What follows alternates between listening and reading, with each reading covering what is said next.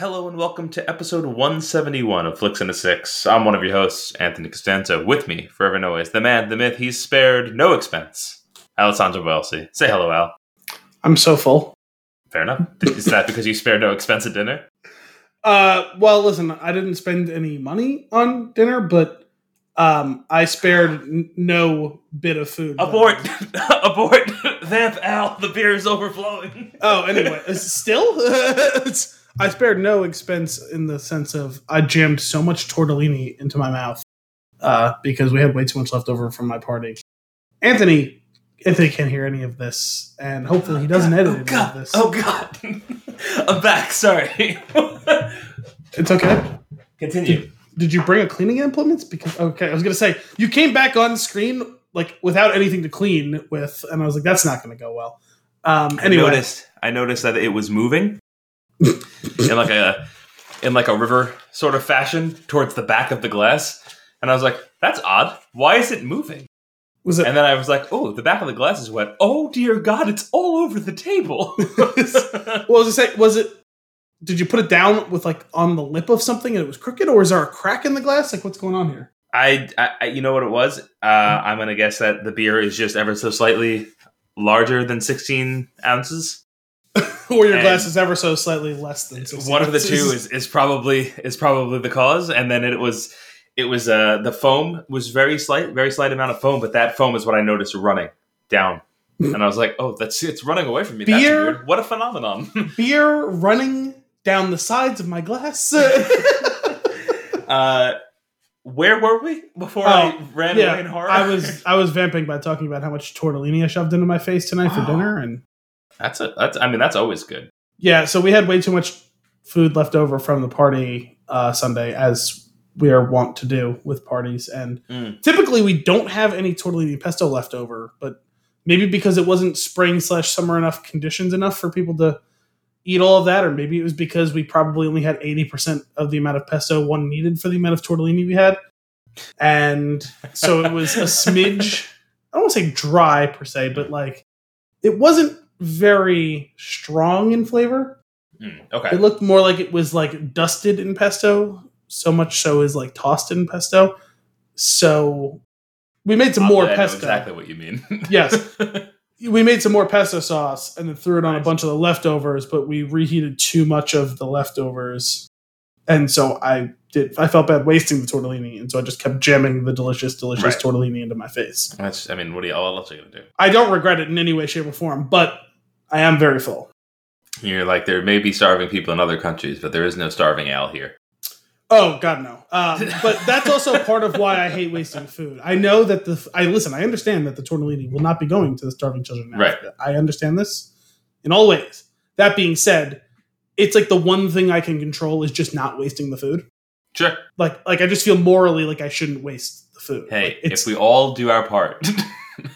That's my point. And like, however listen, strange that part is, I have and can do more effective things than that, and will continue to do so. But to me, it just feels wrong, knowing that there is like millions of people worldwide who are hungry.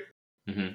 I feel grimy when I throw out food that can otherwise be eaten, even if yeah. it's not actually. It's it's it's now beyond the point of provide, providing me nutritional value. Mm-hmm. In fact, it's actively harming my health probably to have eaten as much tortellini as right. I did. But it won't be in the garbage, and that's all that matters. Yeah, we uh, Kim Kim is very feels very strongly about that as well. Uh, I'm I'm I think I am too, but more so because she has been, and it's kind of enlightened me to it. But uh, to mitigate that, sometimes sometimes we can't use all the vegetables that come in the C S A, so mm. we use as much as, as possible. But we don't throw it away anymore. We have a composter that works very well, and uh, sure. So, but I mean, anything that that can't be in there, I will I, I'll compost that myself. And, and, you know, and veggies, veggies that, uh, you know, when you get too many of them or some of them you got a little later in their life than you should have gotten, seems like a natural thing to throw into your composter. To me, yeah. shoveling a bunch of reheated tortellini into a composter Can't would be. feel not necessarily morally wrong, but just very odd. yeah. Like, I feel yeah. like it's something it's, I extremely don't want anyone. Yeah, I extremely don't want anyone to see me doing it because it's like, what? Is he what are you doing? And it, like, somehow, for some reason, you're caught off guard. You go, ah, and, and you, you throw away. the tortellini and run. You'll never catch me. What a weird villain. Uh, what? Uh, what? Did you uh, barbecue? Is that what you had? You had a barbecue? Yeah, we did the, uh, especially in the times of COVID and all.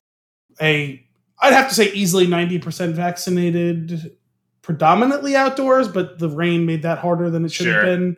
Um, party with only like the B L C side of the family, which is not our nice. typical thing that we do for Memorial Day. Typically, anyone we've ever met is invited to that. That's right. that's, that's the whole town. It's really yeah. so that comes up. Uh, would you, so was there was, was there hot barbecue sauce at play? Like what? No, unfortunately not. We probably would have been able to deploy some hot barbecue sauce if we had been able to use the grill, which we couldn't because right. of the aforementioned rain. So the pork was cooked the day before in the oven, and then we didn't even get to use the grill. We used the little Webers underneath the pavilion because we tried to build a disastrous tarp situation over the grill that just flat out didn't work. And so we've ended mm. that in the rain after wasting like an hour and a half in the rain. Um, That's lame. Yep. No, it was. Um, that being so you also, I'm assuming you guys put in that effort a lot. Like you were getting up early. You were doing a lot of work over the past couple of weekends. I assume the plan was to have that ready for this barbecue. Absolutely. Really we, we bought two okay. we, we bought two obscene obscene tables to go into the pavilion. Now there is basically one long like like hall, like like a great hall in a castle type nice. of table situation underneath well, the pavilion. Action. Which was not used in any way, shape, or form on Sunday. Um, mm. because no one wanted to walk down from the covered deck down to the covered pavilion area. The sure. few people it was like were, it was like pouring. Yeah, like intermittently pouring. Sometimes it was just mist, but m- mostly it was pretty substantial rain. It was in the forty-five to fifty degree range. There was wind. Um, yeah. So, so here's here's what I was thinking about that about this weekend and about all that rain. I was like, it was it was one of two things. Either Mother Nature was like, it's not it's not time yet. Listen, I'll be honest. That thought flashed across my mind on Sunday. The other thought was, I'm gonna rain right now to push you all inside and thin the herd out even further. Ooh, so it's the alternate versions of it. Could either be the benevolent Mother Nature, yeah. or the cruel and vindictive Mother Nature. It's it, it's it's the uh, it's that uh, the common uh, inherently good or inherently evil conversation. Yeah, yeah. Because sometimes you know people like to say that like nature or like science, nature versus nurture, Lodge. Nature always wins. No, they like to say that it's like ambivalent, right? Where there is sure. no ambiguous, right? You know, there is no necessarily inherently good or bad. In fact, it's entirely possible that nature in any way, shape, or form doesn't care about us at all. And in this case, you're saying, no, no, it either was doing its best to protect us or stamp us out for good. Yeah. Under no circumstances was it just like, nah, rain today. All right. No, there was an agenda. Yeah. Absolutely. But, uh, oh, cool. All right. So it's a little, little barbecue action. Unfortunate that it wasn't ideal. Um, maybe next time. Yeah, there was just what too was many factors. I did not think even for one second about making the hot barbecue. I'm sure if we it was less scrambling and better vibes and weathers, I would have probably. But next time, what you got to do is with that ridiculous grill that you made, you got you have to fire roast those habaneros first and then put those in the barbecue. Well, we could probably stick it on. My dad bought like a full major rotisserie that we were not able to use for the porks mm. because we did like three pork shoulders. And for the porks. Yes. Well, because there were three pork shoulders and all three of them would have been able to fit on it at the same time is what Gee. I was getting. Okay. So that a is motor to, and everything. Does it ro- rotate itself or? I believe so. Yes. But I'm not cool. one hundred percent sure. I haven't That's seen cool. it. I've just heard rumor of it. it. It's physically on the premises somewhere. It's just not been set up because we weren't going to be able to use it. So. Yeah.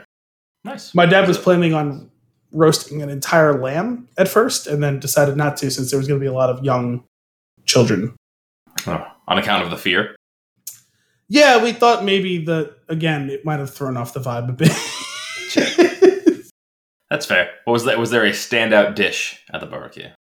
Oh, we had the kind of what you might expect from one of ours is you're well aware already of the tortellini. There was the pork. Sure. There was burgers. There was Luganaga. There was hot dogs, some baked beans. What, what, what did you say? So you said something like two ago. Luganaga? Yeah, what's that? Italian sausage? You don't know what Luganaga is? There's no way. Like a brand name? No, it's a style. Um, like Premio makes them, but like there's other brands that make them too. How, all right, how do you? Like you know, like the coil of sausage. Yes. Yeah, it's like, unfamiliar. There's a particular type of that that is called specifically Laganaga. I'm one hundred percent certain you've eaten it because you've definitely eaten it in this sure, house. I've eaten not it. I just times. don't know. I, I'm not familiar with the name. Don't ask me how to spell it because I'm not one hundred percent sure. Oh, okay. That's just good. This is going to be a fool's errand right now.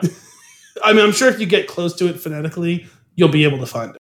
Do you, do you need me to look it up and I'll drop it in the chat? Laganaga? It might be an L I U situation. I don't know. No. You said this was an Italian thing. It's not an L I U situation. I found I it. know. I believe it. Yeah, Lugano. All right. Pork shoulder, Marsala wine, cheese, beef broth, cinnamon? Well, I don't know any of these situations. Okay, so this is just a, it's a particular version of the coiled sausage, but like with whatever fillings. Correct. And no, I don't know. Way. No, I don't know which ones go in there, but yes. Cool. Because like, you'll see other like versions of the coiled sausage that are like, fennel and cheese. Oh, yeah. I'm all about the fennel sausage. Whatever. Like, you know, and those are all great yeah. too, but Luganaga so. in particular uh, has been one that we've always gotten or most often gotten. So nice. Very good.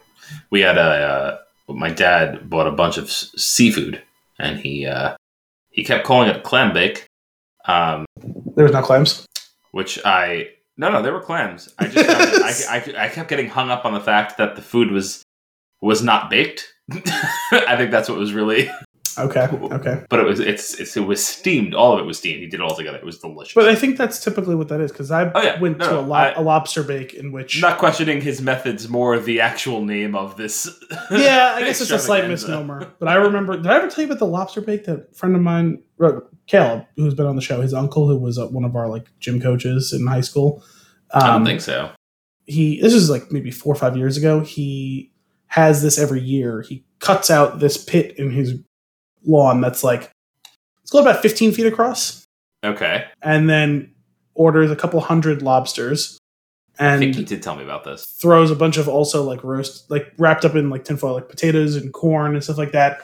Yeah. And like heats up a bunch of stones, like in like a luau, you know, mm-hmm. and like buries it all under a big old mound of seaweed and just cooks it for a while. Like in his ground, and huh. I mean it was delicious, it was, but it was nice. it was it was a sight to behold. I went to a pig roast where they did that once. Okay, okay. Um, it was fine. The lobsters were great, but cool. Well, I had leftover clams, so this was what I was getting back to. You had the, your leftover tortellini. I had some leftover clams that I took out of the shells, and I made a nice clam sauce dinner nice. tonight, and it was delightful. We used to have a lot of clam sauce when I was younger. I'm imagining it must have just been a cheap and easy thing to do. Yeah. Um, I kind of liked it, and then eventually I kind of stopped liking it so much, and it's been a while since I've had it. Did you have it too often, maybe? It could be. Um, probably, in fact. But it's it's got to be a good ten years since I've had it. Hmm. On this week's episode, news and nuggets off the cuff, because I am not prepared at all, before diving into our flick of the week at Jurassic Park. But first, Al, what are we drinking? We are drinking an alternate ending supplied by you, by the way, so thank you. Mm. Uh, Give Me Some Sugar Baby, Imperial Stout. It seems to be flavored with or in the manner of peanut butter, Thai banana, cacao, and toasted marshmallows. ten percent alcohol by volume. This one has quite the can art, which I know. There's a lot going on. There's so much going on. I truly do not know where to begin. I don't either.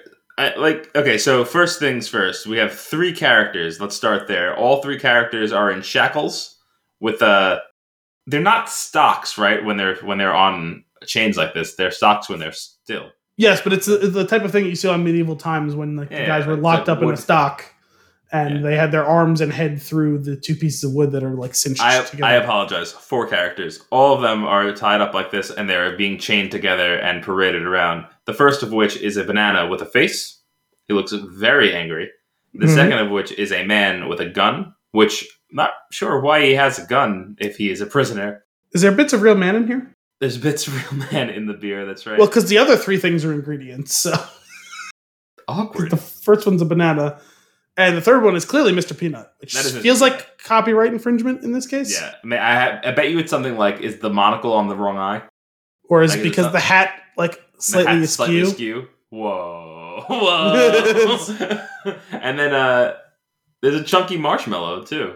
I'm a little confused by the marshmallow because it's an anthropomorphic marshmallow that's much shorter than the other three characters. For some reason, there is a six-foot-tall peanut and also a five and a half foot tall banana that's been peeled and has peels for hands. Right. But then also there are tiny, tiny people who are much smaller than these gargantuans, and they're throwing tiny marshmallows at all of them, including the large anthropomorphic and, and regular sized peanuts. And regular sized peanuts, that's right. So but, I'm, I'm, my guess is that the small, that the shackled marshmallow is, so since the other three characters are is he their god? Oversized, I think the, no, I think that's actually an oversized mini marshmallow. I think that's how that works. Or are the other ones mini regular marshmallows? Mini. But uh, yeah, there's, it's, it's crazy. Um, I'm, I'm so re- confused by this. This beer out of a Newburgh brewing glass, as promised last week. Yes, nice, fantastic. Backwards, we got them inverted. We'll, we'll get it right eventually, because I think yeah. most of the next three months we're going to be alternating alternate endings. Endings. And alternate endings. We're gonna alternate endings, yes. Uh, um, yeah. Yeah, no, the more I look at this can art, the more I love it, but also the more I'm confused by it, because you make a great point. Why is the guy who's locked up in chains holding He's a rifle? Clearly an imposter. Also, why is he not chocolate? Because there's, like I said, three of the four ingredients have been anthropomorphized, but right. there's no chocolate. Oh, but there's no chocolate. Oh, maybe his name is Cacao. This is John Cacao, and he's. Uh, what if? Oh my God! If we just found somewhere on, does he have a robot arm? He has a robot arm. Oh wow! Again, the more I look at this, the more questions I have. Is the is Give Me Some Sugar Baby a line from a movie? Probably yes. I wonder if that is a character from said movie. It's definitely from something. Huh. Interesting. So much going on. Let's give this one a taste, shall we? ten percent. Good grief. Cheers. Cheers. Oh, that is rich. Whew. That is thick. That is rich. It lot. Is thick with two C's, and mm-hmm. it's sweet for sure. Give me some sugar, baby. Yeah, it is definitely sweet. Um, I mean... It tastes. It actually tastes like a milkshake. A little bit, yeah, I can see that. Because it is. It is very. It's like immediately sweet, and that thickness isn't just like. It lingers. No, no, not laughing at what you were saying. That was funny. Not laughing at what you were saying. I was trying to look up and see what that was a reference to. Uh huh. So I just what typed the got? words "Give me some sugar, baby" into my search bar, and the top thing is an advertisement for a website. Which I can go and become a sugar baby if I wish to have a sugar daddy. Oh. It's called, and Anthony, you can use your discretion whether you think we should bleep, bleep this out, but it's called secret benefits dot com. The little blurb underneath the U R L says, rich men to support you. Start living the life you deserve. Please. Ladies, sign up for free. Please sign up right now.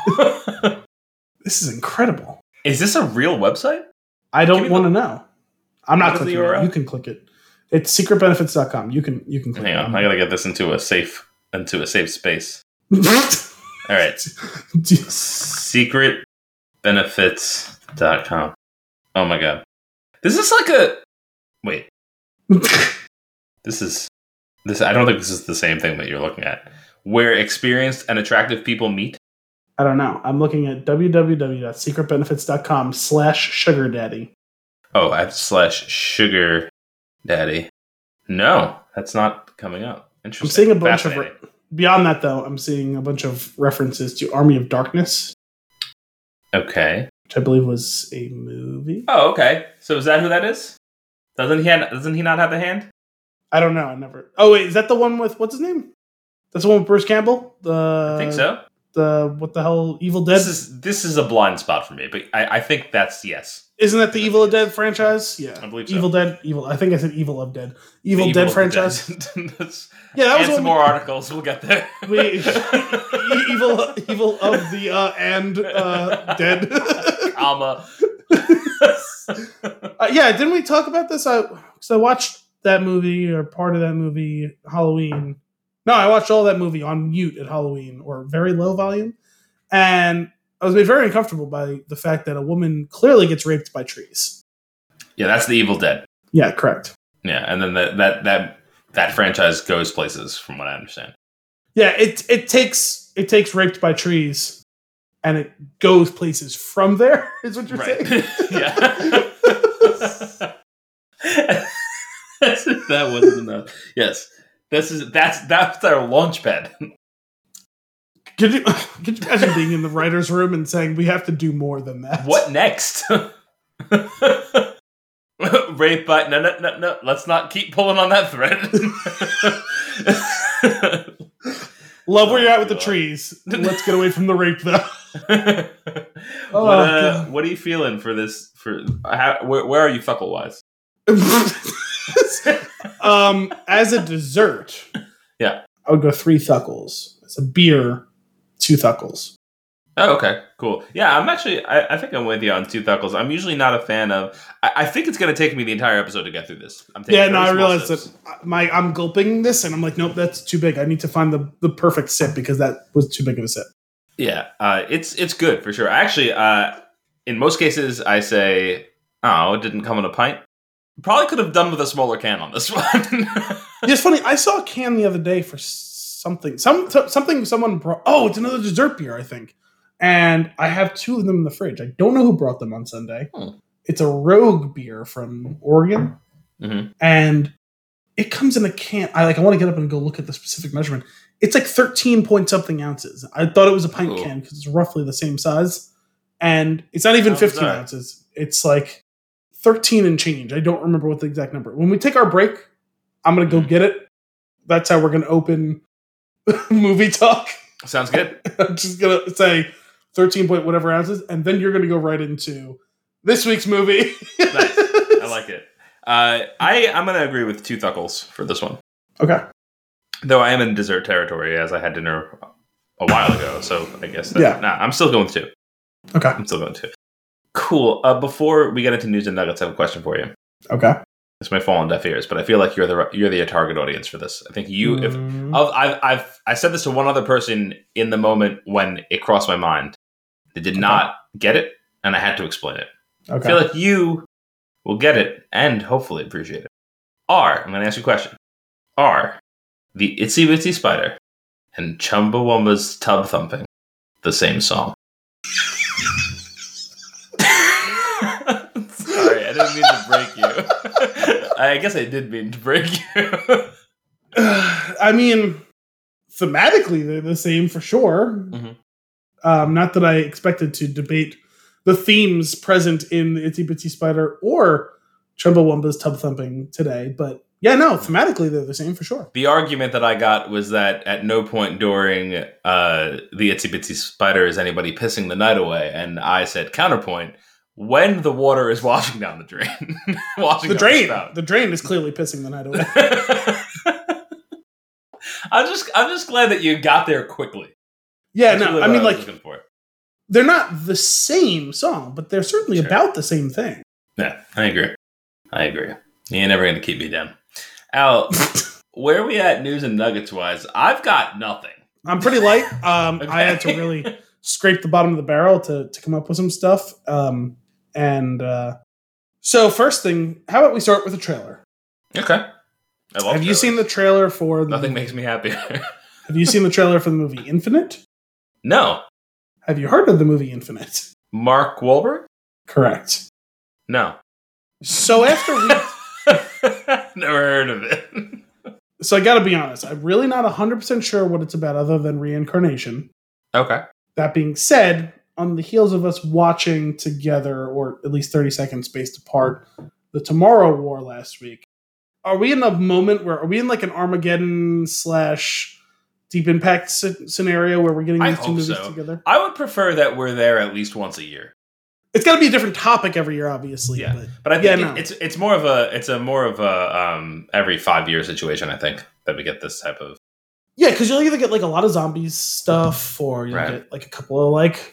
Dracula things, or we're gonna get like all of the monsters in movies, or we're gonna get two movies about like comets hitting, or two movies about volcanoes erupting in the West Coast, right. um, or like Transformers and Pacific Rim at the same time, and also maybe Battleship. Yeah, that was another one. Those came out, I think, relatively close to each other. Yeah, didn't didn't that um was that San Andreas? Didn't that come out alongside another movie that of a similar apocalyptic style? I mean, I wouldn't be surprised, but I'm struggling to recall which which that would be right now. But Um, yeah, no. So it seems like this movie is about a guy who reincarnates, and I'm guessing he's not the only one. It would seem that the major players in this movie may all be them. And um, it seems like Mark Wahlberg in the trailer doesn't really know that he is a reincarnated person. And uh, Chiwetel Ejiofor, with a ridiculous look and a re- even more ridiculous accent, is trying to get him to remember his past life, and then he does, and then hijinks ensue. I'm not reincarnated. I'm brand new. It's actually not the worst Mark Wahlberg impression. You know, okay. And then it turns it turns into big ridiculous chase scenes and all that stuff, and mm. uh, yeah, so uh, that's about all I have to say. Also, it's a movie made directly for Paramount Plus, which I didn't know was oh. the thing that was happening. Interesting. What do you think is? We're, we're, we've dipped our toe in now, right? We've got direct to streaming movies. Yep. They are the, the new direct to V H S, right? It does feel like they're aiming above that, right? Like it does. It, it does. Yes. Like they're putting money into it. But do you think and, it's that they're aiming above that because they don't need to? They they could actually spend a little bit more money on the movie and nothing on distribution. Probably. I mean, I'm sure that that's um, I'm sure that's a driving force. I think they also, knowing that they're putting it right at your fingertips, they can afford to pay one star. It's like, okay, if we get one person that you really want to see in this, will mm-hmm. you see it? Okay, so this basically is we're we're not replacing the direct to D V D. What we're replacing is those movies that are only out for two weeks.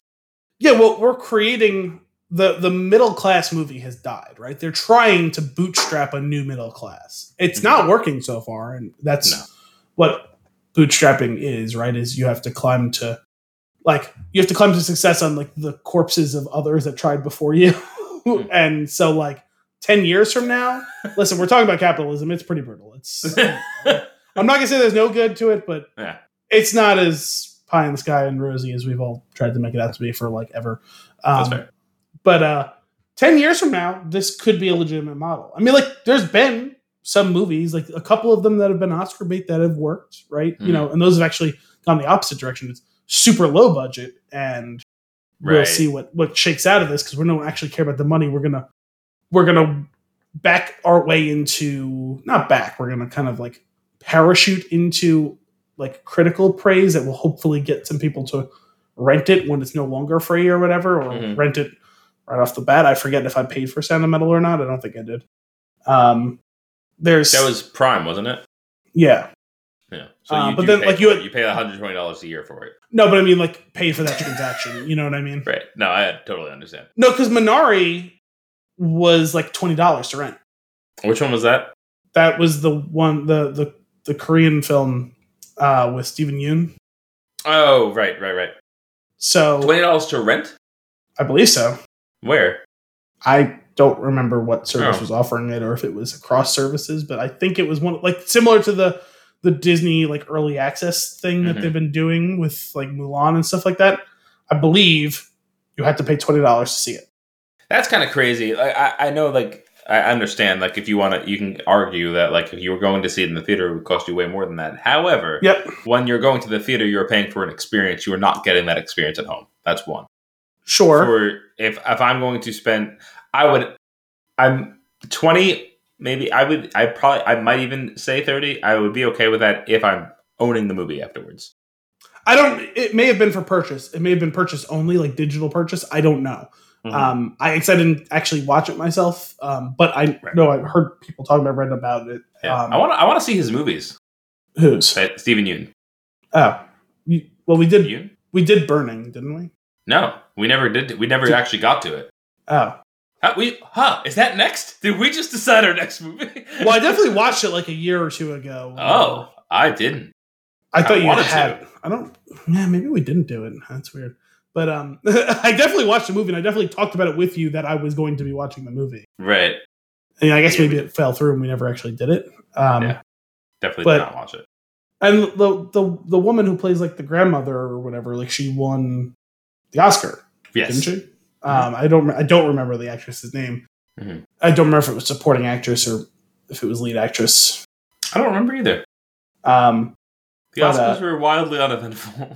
Yeah, well, so that was the interest. That was an interesting plan that they went through, right? It's a foreign movie, so the distribution in the U S is always going to be different than other movies would have been, right? Um, so they made a bet. We think we have a kick-ass movie that we think people are going to want to see. We're submitting it for a bunch of Oscar like categories. It got nominated for a bunch of different categories. Pay us twenty dollars to see our movie. Right. And if you care about the Oscars, if you care about foreign cinema... That's true. I would have... I probably. That's, I that's my point. You know what I mean? So, like, it was a calculated move. I don't know whether it panned out for them, but uh, I'm sure... I know people bought it and watched it, so, like, like they made some money. Whether it was enough, I don't know. Yeah. And how much was a... Back in the day, how much was a pay-per-view movie? I definitely don't know, because I wasn't the one paying for it, you know? Like, yeah. The rare times that we did it. Like, because we would always go rent a movie, but we it's not like we never did pay-per-view. Um, but my, my parents were paying for it, so I don't know. I never really paid attention, or if I did, right. I just don't remember. Uh, God, I just remember renting V H S tapes. I love that. What a what a great time to be alive. Uh, even when it moved to D V D. Like, you know, having but like, yeah, V H S. Rewinder? Oh, man. Oh, no, that was one of the best inventions of the nineties, was man. getting... The one, I mean, maybe it came up before the eighties, but I know that in the nineties, still some of them were not the automatic rewinding ones. It, it so did it so fast, it did it so fast, surprisingly fast to like very rarely fuck it up too. Like, yeah, you would have thought there would have been more casualties. The then you put it in the Dropbox, go back to to uh, Blockbuster, drop it, drop it to that weird slide outside. Yeah, I'm not, I'm going to mention this because this is funny, just because we talked Caleb, about Caleb earlier, but the Blockbuster right in my town, Caleb drove through the window. Well, uh, how? Why? More context. You know those that thing that everyone always laughs about in T V and movies that was like that, that's, that's not a real thing. Oh, like he looked. He was like thought he was in reverse and looked behind him and then hit the gas pedal. Fantastic. Fantastic. We, we spent were, a lot of time in the Blockbuster back in the day. Yeah, Caleb's car spent a few minutes in Blockbuster. But some some weird things happened in there, like. Um, well, one, I would go there late after work, uh, after closing the pizzeria for like the last couple of hours that they were open, because they were open. Blockbuster was open late, but people were yeah, they were open until ten or eleven o'clock, right? Like one a.m. Oh, by us, I don't think they were open that on, on the weekend, yeah. And, uh, oh, maybe on the weekend, I'm not sure. So we would hang out there. I'd bring the leftover pizza. We would just be hanging out and talking movies, as you know, as we do. And uh, I, we used to make a. I might have told you this or talked about this on the show before, but we used to take the um, the metal bars off of the end caps. You know, it's like a, a long U shape, and like you would hang something on it, like a package of candy or something. Anyway, it's a long U shape, and Wait, you could metal bar it, off of the end of what? Like an end cap of like an the aisle. It's like yeah, there's like metal bars that stick out, and then like candy, like. Packages of candy, like think like oh yes, low, okay. like worms and stuff like are on them. So you take that off and you bend it outward, and now you have like a bow shaped piece of metal. And we would take the rubber bands and we would put them around the edges of that, and you had a little bow and arrow, like a miniature. Arrow. And then we would take the locks. Do you remember the D V D locks? They were like these long yellow. You actually little probably don't plastic. know. Yeah, but when you when you hit the magnet and you take them out of the box, they're really long and they have mm-hmm. a flat end. And we would use those, and we would just launch them across the store at each other, uh, like to the point where, like, we would have we were just having like all-out wars in the Blockbuster. Like at one point, I rolled into an end cap and just knocked everything off. It was we had a we had a good time, but uh, other weird things happened, including there were people tended to come in there like doing like like treasure hunt or like uh, like um like fraternity initiations for some reason. Like they have to, you know they have to do something embarrassing, I guess, but uh. A girl in the Blockbuster? In, in the Blockbuster, yeah. A girl came in with a garbage bag over her, um, yelling the slogan to the Trojan condoms. And then... And, oh, because she had a huge body condom. Got it. Right. So did that, yelled it, ran around the store quick, yelled it again, and then, obviously embarrassed, tried to get out of the store as quickly as possible, ran full speed the way that she came in. Blockbusters, where I grew up, had an entrance and an exit. The yep, entrance yep. door does not open. No. No. She leveled herself. No, it was the way that they prevented theft, right? Because you yeah. could only get to the exit door when you went past Through. the cashier. Exactly. Yeah. So she... she. Well, by the way, why did we lose that design in stores? I don't know, man. Because, honestly, it's the only thing that Blockbuster was ahead of its time on. That's true. What about, what about a Blockbuster uh, now? Direct, right? Was it now? Direct? I don't know. It was one of those. Uh, yeah, that was that was Blockbuster Beyond. Remember, like they had like the, the the new movies you could rent for two days, but old yes. movies you could rent for five. Correct, but also Blockbuster Direct or, or Now or whatever it was. Mm-hmm. They weren't actually ahead of the game. They were years behind Netflix on. That's right. That's right. It was a, it was a, it was a last gasp for air. It was like a gasp. I will tell you this though: Netflix did not give me a free rental every time I had a good report card. I forgot that was a thing. But you're up. You were good.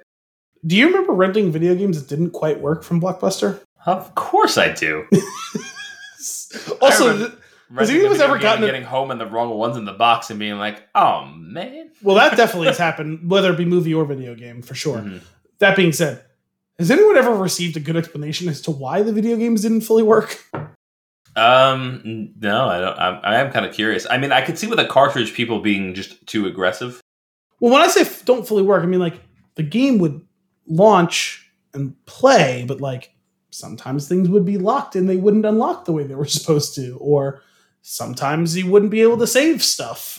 Yeah, I don't know. They got the hand-me-downs? I have no idea. Yeah, was that what it is? They got like the they got the slightly defective, like functional but slightly defective versions is, is what was yeah. rentable. They're renting it for five days. They're not going to get that far anyway. There was one. There was one game. I don't remember what it was. It was one. I want to say it was one of the Clancy games that I rented on GameCube, and that I hit that point like forty-five minutes into the game, like in the campaign of a single That's player game. And I was like, "What? I don't understand." What do I do? What like I was looking, I, you know, I like I think I, I think I looked it up and like on like some like like forum or whatever, you know, where they'd have like cheats or walkthroughs or whatever, mm-hmm. and it's like there was a very specific thing that was supposed to trigger and happen that would allow you to go on to the next bit, and that just flat out wasn't happening. I remember how many times I loaded the game and I was like, I don't understand how this is possible. It's messed up, man. It's a day ruiner right there. It's like when you get to the end of Uninvited, it's like use the crucifix, and you don't have a crucifix. They've set you up for failure this whole time. No, but after all that, that wasn't even what you had to do. You were no, it wasn't. That's what. That's what. That's the twisted story. Oh yeah, is that somebody right. went through great lengths to write an actually very accurate walkthrough, and then tells me to use an item that doesn't exist. That also you don't need to beat the game. No. No. Also, after our intro last week, we never actually went back to talk about Invited. Mm. Uninvited, did we? That's true. We did not. I. Uh, I. That was that was a monumentous occasion for me. I was very happy that we finally beat that game. I mean, I, we uh, did cheat a bit in the final third oh, of the game. But. Oh, uh, significantly. Uh, but I stand by it because I don't know if you remember, but that maze had at least forty different directions you had to, to make to get to oh, the yeah, end. We, that, that would have taken us the same amount of time as all the rest of it. Right. Because we would have kept dying. Here's a question. Did we even need to do that?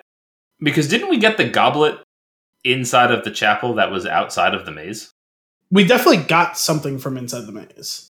We killed some giant t- tomato monster and mm-hmm. got something. A key or a pendant of some kind?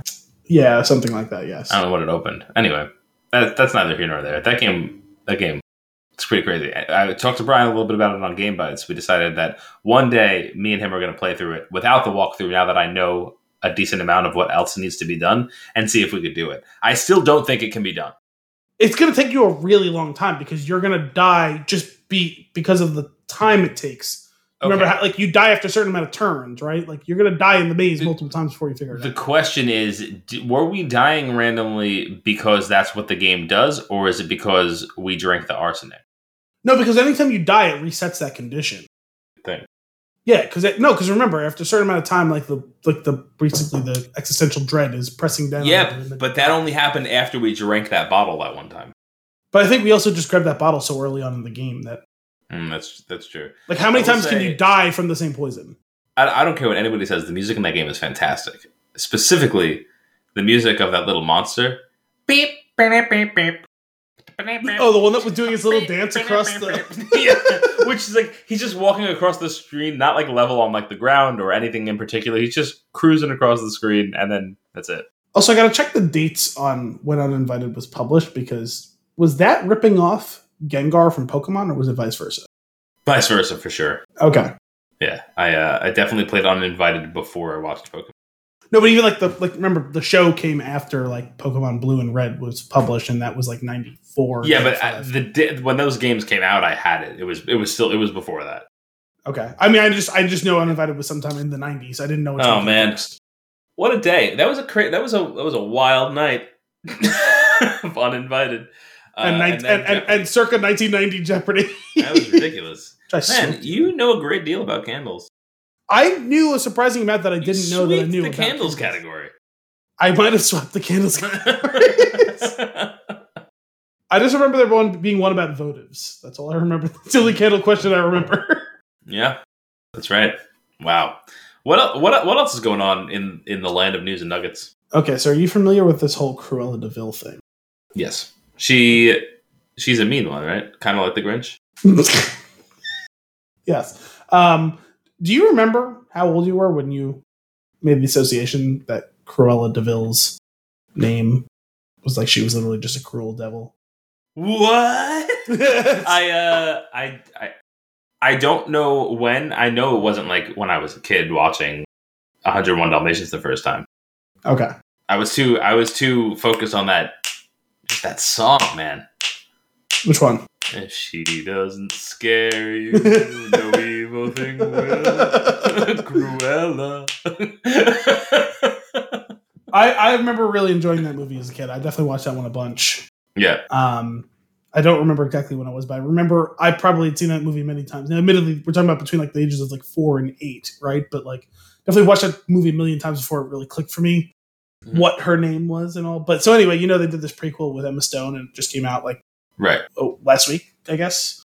It's one of those ones I think we have to pay for, even though you have Disney Plus and all that sure. j- jazz. Um, it's also in theaters. I'll take your word for that. Um, so it's an origin story as to why she's, you know, such a cruel devil and why she wants to kill Dalmatians. Right. And so... what are her motives? So that's the thing, is the movie answers that very crystally, crystally clear.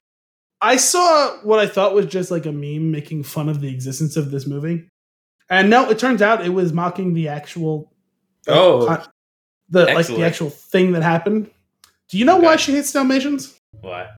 Because Dalmatians pushed her Dalmatians pushed her mom off a cliff. Oh, just I mean, if you're gonna write it, you know, just go all out. I oh, saw man. I saw a GIF of the clip. So I don't know the context at all. Who needs it? I need it because that's no, that's a no. Because one, the C G I on the Dalmatians was very bad in that scene. Original screenplay. Two, it's like a quick cut of three Dalmatians charging like lions or cheetahs. Like I was assuming it was going to be like an accidental thing where like some Dalmatians bumped her. It sure. looks like they were intentionally pushing her off the cliff. I mean, that's that's how she remembers it. Sure, which admittedly, that may be the context that I need, is it may just be that's her horrified recollection of it, traumatic because she's like eight years old or something in that scene. Yeah. I hope that this, like, it goes even deeper and it's a really, like, psychological thriller, and it, it turns out that she was just wearing, like, a polka dot jacket that day, and she pushed her mom off the cliff. Now that would actually be There's your great. twist. Like, it's it's basically the, the Joaquin Phoenix Joker. Yeah, and it's right. him. That's exactly it's, what I was thinking. It's actually Cruella de Vil Joker two. It's unreliable narrator. She murdered the shit out of her, her mom. Oh, she was God. wearing polka dots.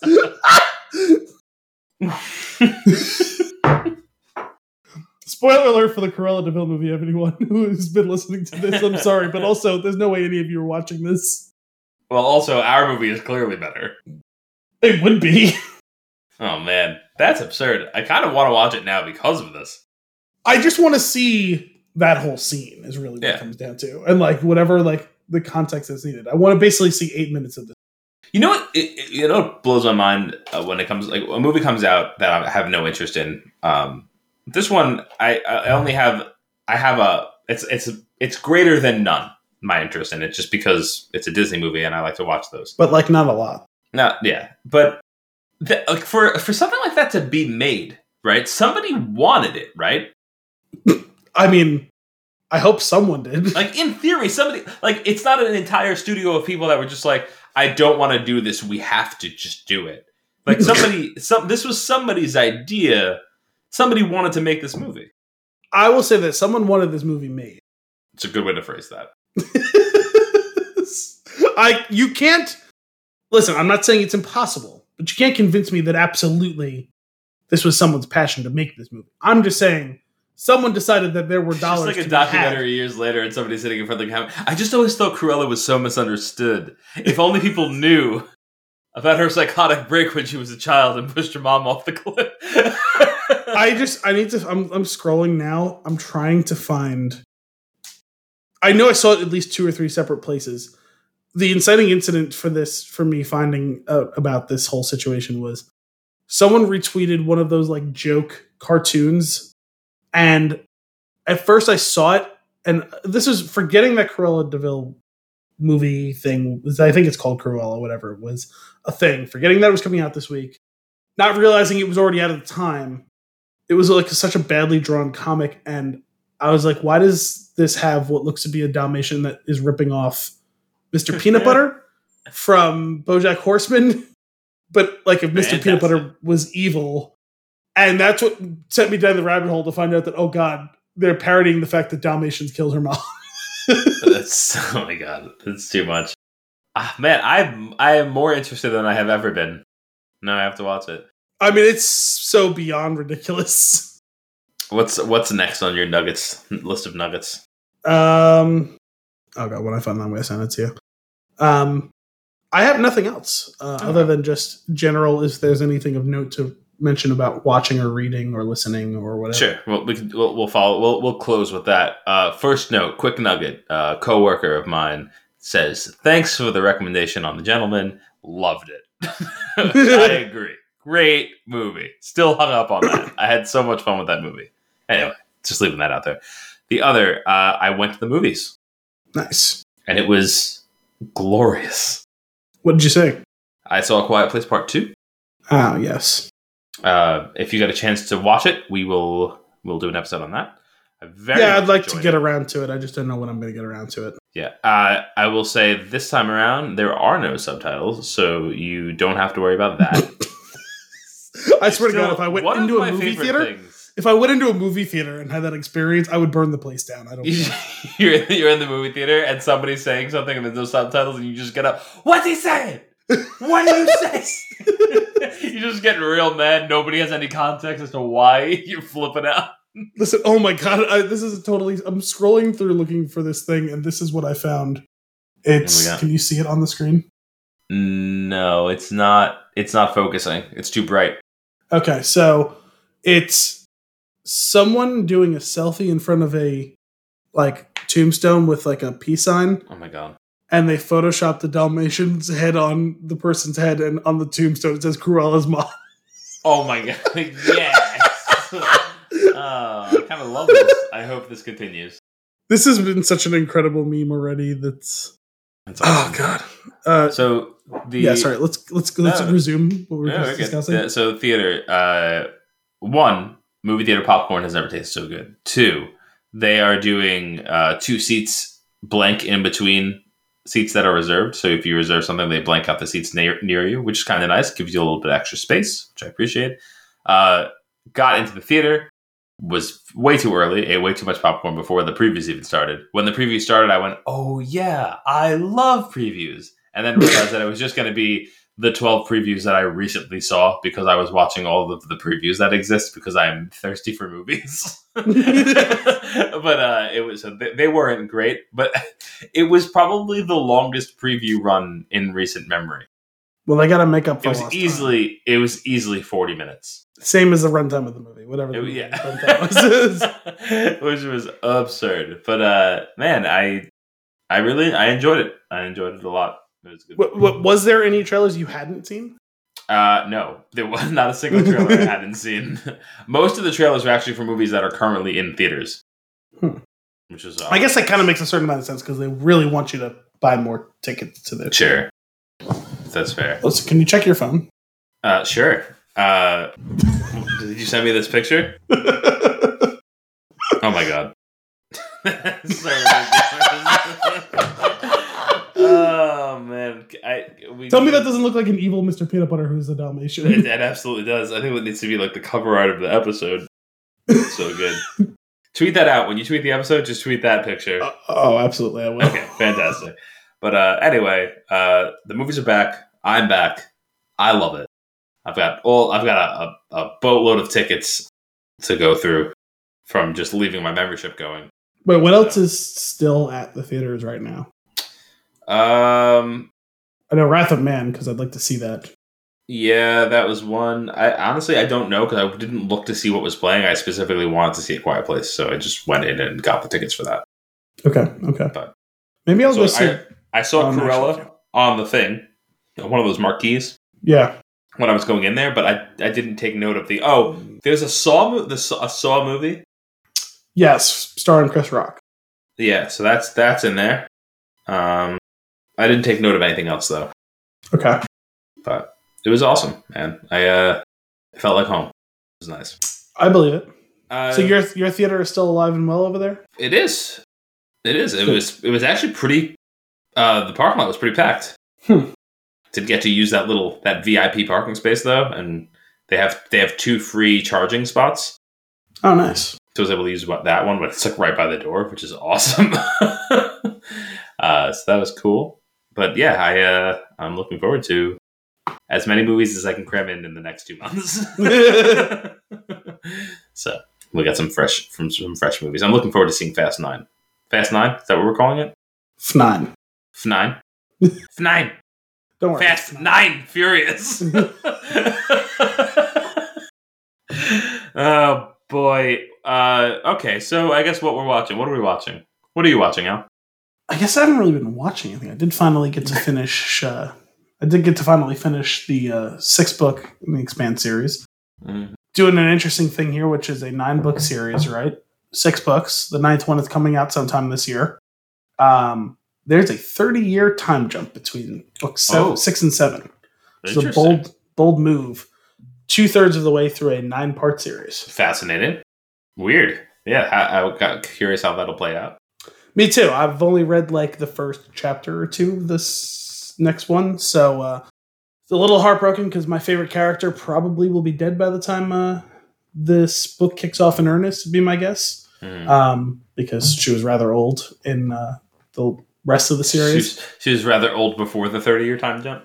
Correct. Um yeah. And it does seem like I'm guessing probably um lifespans are probably a little bit better in that time and with that level of technology and all, considering like right. There's people who get like all of the radiation, like Bruce Banner levels of radiation, who manage it with just a daily pill. And, um, you know, people who get like their hand blown off with a shotgun and they grow it back in a couple hours, Harry Potter style. And, uh, you know, stuff okay. like that. So I imagine sure. people live longer, but I do wonder what the utility of those people are. Like, you know, okay, right. so like you can live to one hundred Still pretty reliably or one hundred twenty years or whatever. Right. But, uh, you know, you're still not like, going to be a physical specimen post sixty, you know. So um, I'm curious to see how that all goes. Set the, the the most recent book I read was pretty damn kick-ass. It was a little different than the rest of them, not necessarily in a inherently good or bad way, but I thought the way that they chose to deliver the narrative was really cool. Really spreading out how many people's point of views were responsible for, and uh, the ending was fitting. And nice. uh, it was it was a good end to that portion of the story. As we then kick off, I'm still getting can't get over the thirty years thing. Like if you if you said, hey, like five years or ten years, yeah. like yeah, no, I could five see that. Like years thirty is like thirty years is a big one. Yeah, for sure. That's that's pretty crazy. That's cool though. Um, looking forward to seeing how it all plays out for you. I'm glad you're yeah. still enjoying it. I uh, I I played a little bit more Mass Effect, and I really do. I do. I did not remember that game at at all, and I love it. I'm not surprised. I mean, it's probably so, been over ten years since you played it. So that's right. Um, very much enjoying it. It's just uh, so captivating. Uh, the music is so damn good. The music's so good. I will say, I find every time I try to have a conversation with Joker, it's a little confrontational. I'm not entirely sure why. I just want to be his friend. Yeah, you will be. They, there's a couple of those situations where it's just a little bit rough in the first game, and they I think they realize it because those things get much smoother in the second one, and I have not seen anything quite as organic as what they did in the third one, where there's just, they spaced out the snippets of it across the game where it feels more natural, where it's like, hey, I'm not going to talk to you for four hours this one time and then not talk to you for weeks and then right. talk to you again. You know Tell what I mean? Tell me like, about your like, brittle bones. Tell me about where you're from. Tell me about how you got to the Navy. Okay, see you later. Well, there's still some of that, right? But they, there's just more, right? Yeah. Like, you know, like now, at a certain point, right, there's no more, but like there is a greater depth to all of it. And what I really appreciated about the third one versus the first and second was seeing there was some group conversations you could have where, you know, everyone is in their, like you, you've noticed, right? Everyone is in their specific place on the ship, right? Yeah. But in the third one, you, sometimes you come back from a mission and you check on your little map of the ship. It's like, oh, Garrus is typically on deck three and he's up in the cockpit with Joker. And you walk in there and they're having a conversation totally without you. And then that's cool. Walk in and you interact with that conversation. And it's like, oh, cool. But like before you can interact, you get to hear a whole conversation that has nothing to do with you. Yeah. That's cool. I like that. So like that stuff like that, I think was, it was really inspired. And like they, you know, they continued to flesh that out a little bit more in Andromeda, but like the, it was like an incremental improvement on that. Like that one really, I've never seen anything quite like that. And even since, even across the way in Inquisition, never like Dragon Age, um, yeah. wasn't quite anything like, like that took a step in that direction. I'm really looking, I'm looking forward to see to playing the third game and, and really the second game pretty much for the first time. So that'll be it. Listen, if you enjoyed the music in the first one and the second one. Uh, so pumped. So pumped. Uh, so that's what I'm playing. But what I'm watching, we are, we continued Homeland. I've got okay. one episode left in the first season. I am hooked currently. Yeah. First season's great. Unquestionably great. I, uh, I think Saul is one of the better T V characters in recent memory. Mm-hmm. Really yeah, well constructed. Mandip Gill crushes it. Well written. He, it's awesome. Um, and I'm just, I love it. He, that man can act with his face and no words in a way that few actors can. Yeah. And also on top of that, like considering he has a pretty gruff, like monotone voice, yeah. still like some voice acting. Yeah. Yeah. Like just little nuances. Like there's times where it's like, oh shit. Like I totally buy that you're like on the brink of tears right now. Yeah. Like a, a momentary tremor. Or something yeah. like that, like, or just like a, a soft glisten that is like just on cue for like when he needs it. It's just a man, man D. Anyway, I'm really enjoying that. I've got one episode left, like I said, in the first season. I'm curious to see how it's going to play out. Uh, it's cool. I, I I like I like the storytelling. It's it's funny. I, I like Saul. He still seems he's still pretty much the only character I like currently. I don't really like any of the other characters. Yeah, I mean, that's fair. Like, like Carrie, there's things to like about her while being ultimately frustrated with her, mm-hmm. right? Like, mm-hmm. and, you know, Brody is an interesting one. Ultimately, probably somewhat of a sympathetic character once you see his backstory and all of that, but like one that you're not necessarily rooting for. Right. right, right. No, it's it's interesting. So very curious to see how that His family, out. his family can be a bit frustrating. Yeah. Um, Her family sure. can be a bit frustrating, although at least well-intentioned for the most part, probably, if I recall. Um, yeah. And, uh, yeah, I don't know. It's a good show, though. At least it was in the first few seasons, so. Yeah. Cool. Anything else before we get into the fun and games? No, I think now's the time. All right. Um, it is my turn this week for fun and games. And I have a movie picked out, but I do want to, I need to pull up some information on it just in case I uh please hold. I had a fleeting moment today where mm-hmm. I was like, oh god, is it my is it my turn to pick the movie? And I was like, no no. I picked it last week. Yeah. And then I was like, it feels like Anthony's scrambling a little bit. It would be hysterical if he picked Jurassic Park or one of the other Jurassic Park movies. I certainly debated just doing the movie that we're doing today. I was I, half wondering it today. I was like, could he choose it or one of the other ones just as like a hiding in plain sight type of thing. There's no way he'd ever guess that this is what it is. You asked me one question, then you, is it Jurassic Park? Yes. All right. I am ready. Okay. Whenever you are. Was this movie released after the year two thousand? No. Okay. Has this movie won any of the major Oscars? No. Okay. I feel like that's a clue. No. That no was very emphatic. um, Actually, can was, you one second? Okay. Okay, yeah, that's that, that stands. Oh, the Oscars thing? Yeah. I was like, wouldn't uh, it be funny if I was just wrong about that? Yeah, I looked that information up. I just answered from my gut. Major best, major best picture winner, yeah. best picture, best oh, director. Weird. What? What a strange year. um, would this movie be considered an action movie? I'm going to say it has action elements. Okay. I don't want to. I don't want to. I don't want to say yes, and you think like this is a straight up action. Okay. Okay, but yes. Okay. Was this movie released before nineteen ninety? No. Okay, so we have a decade. It's re- it's it's a huge move it, getting it the, de- it the decade. It really is. When you can get there quick, that's why starting at two thousand is good. Because mm-hmm. when you start at two thousand, you don't necessarily need to limit it. If it's higher than that, you don't necessarily need to limit it more. You can no. work with him those. But like eighties, nineties, seventies, they have like there's iconic like style to those that I feel like you could drill down into. Yes. Everything after two thousand just kind of blurs together, except for the year two thousand, which, as we've established, is a very specific year for movies. Yes. So weird. Um, is it is this movie based on I P, like pre-established I P? No, no. I just said not, don't it, like. I'm gonna. I, this movie is not based on a pre-established I P. I don't like how you're putting emphasis on the re. The, it's a, it's a no. I was to say, I don't like how you're putting emphasis on a rephrasing of my question. Yeah. Um. Okay. I could I could see you maybe bringing this question to the judges later. Uh, I don't like that. Uh, that's the only problem with it. But it's a no. I, I'm I'm I'm saying that no. Is it like this isn't one of my guesses? I'm just like, is this like like a Frankenstein type movie where it's like it's not based on Mary Shelley's Frankenstein? Just like no, no, the nothing, idea nothing, of Frankenstein, you nothing know? Like that. No, I would okay. if it was Frankenstein, if it was Frankenstein's monster, I would, I yeah, would, yeah, I would say that yes. Um, okay, that's so fine. That's to say that does not count as a question. No, no, five was was was based on that. Okay, um, it's not a Frankenstein movie. That's six. Stop! Stop! You're um, my questions. Does this is this movie part of a series? No. Okay. Hmm. Does this movie have? Would this movie be considered a blockbuster? I'm going to just ignore the question. I'm not going to count question.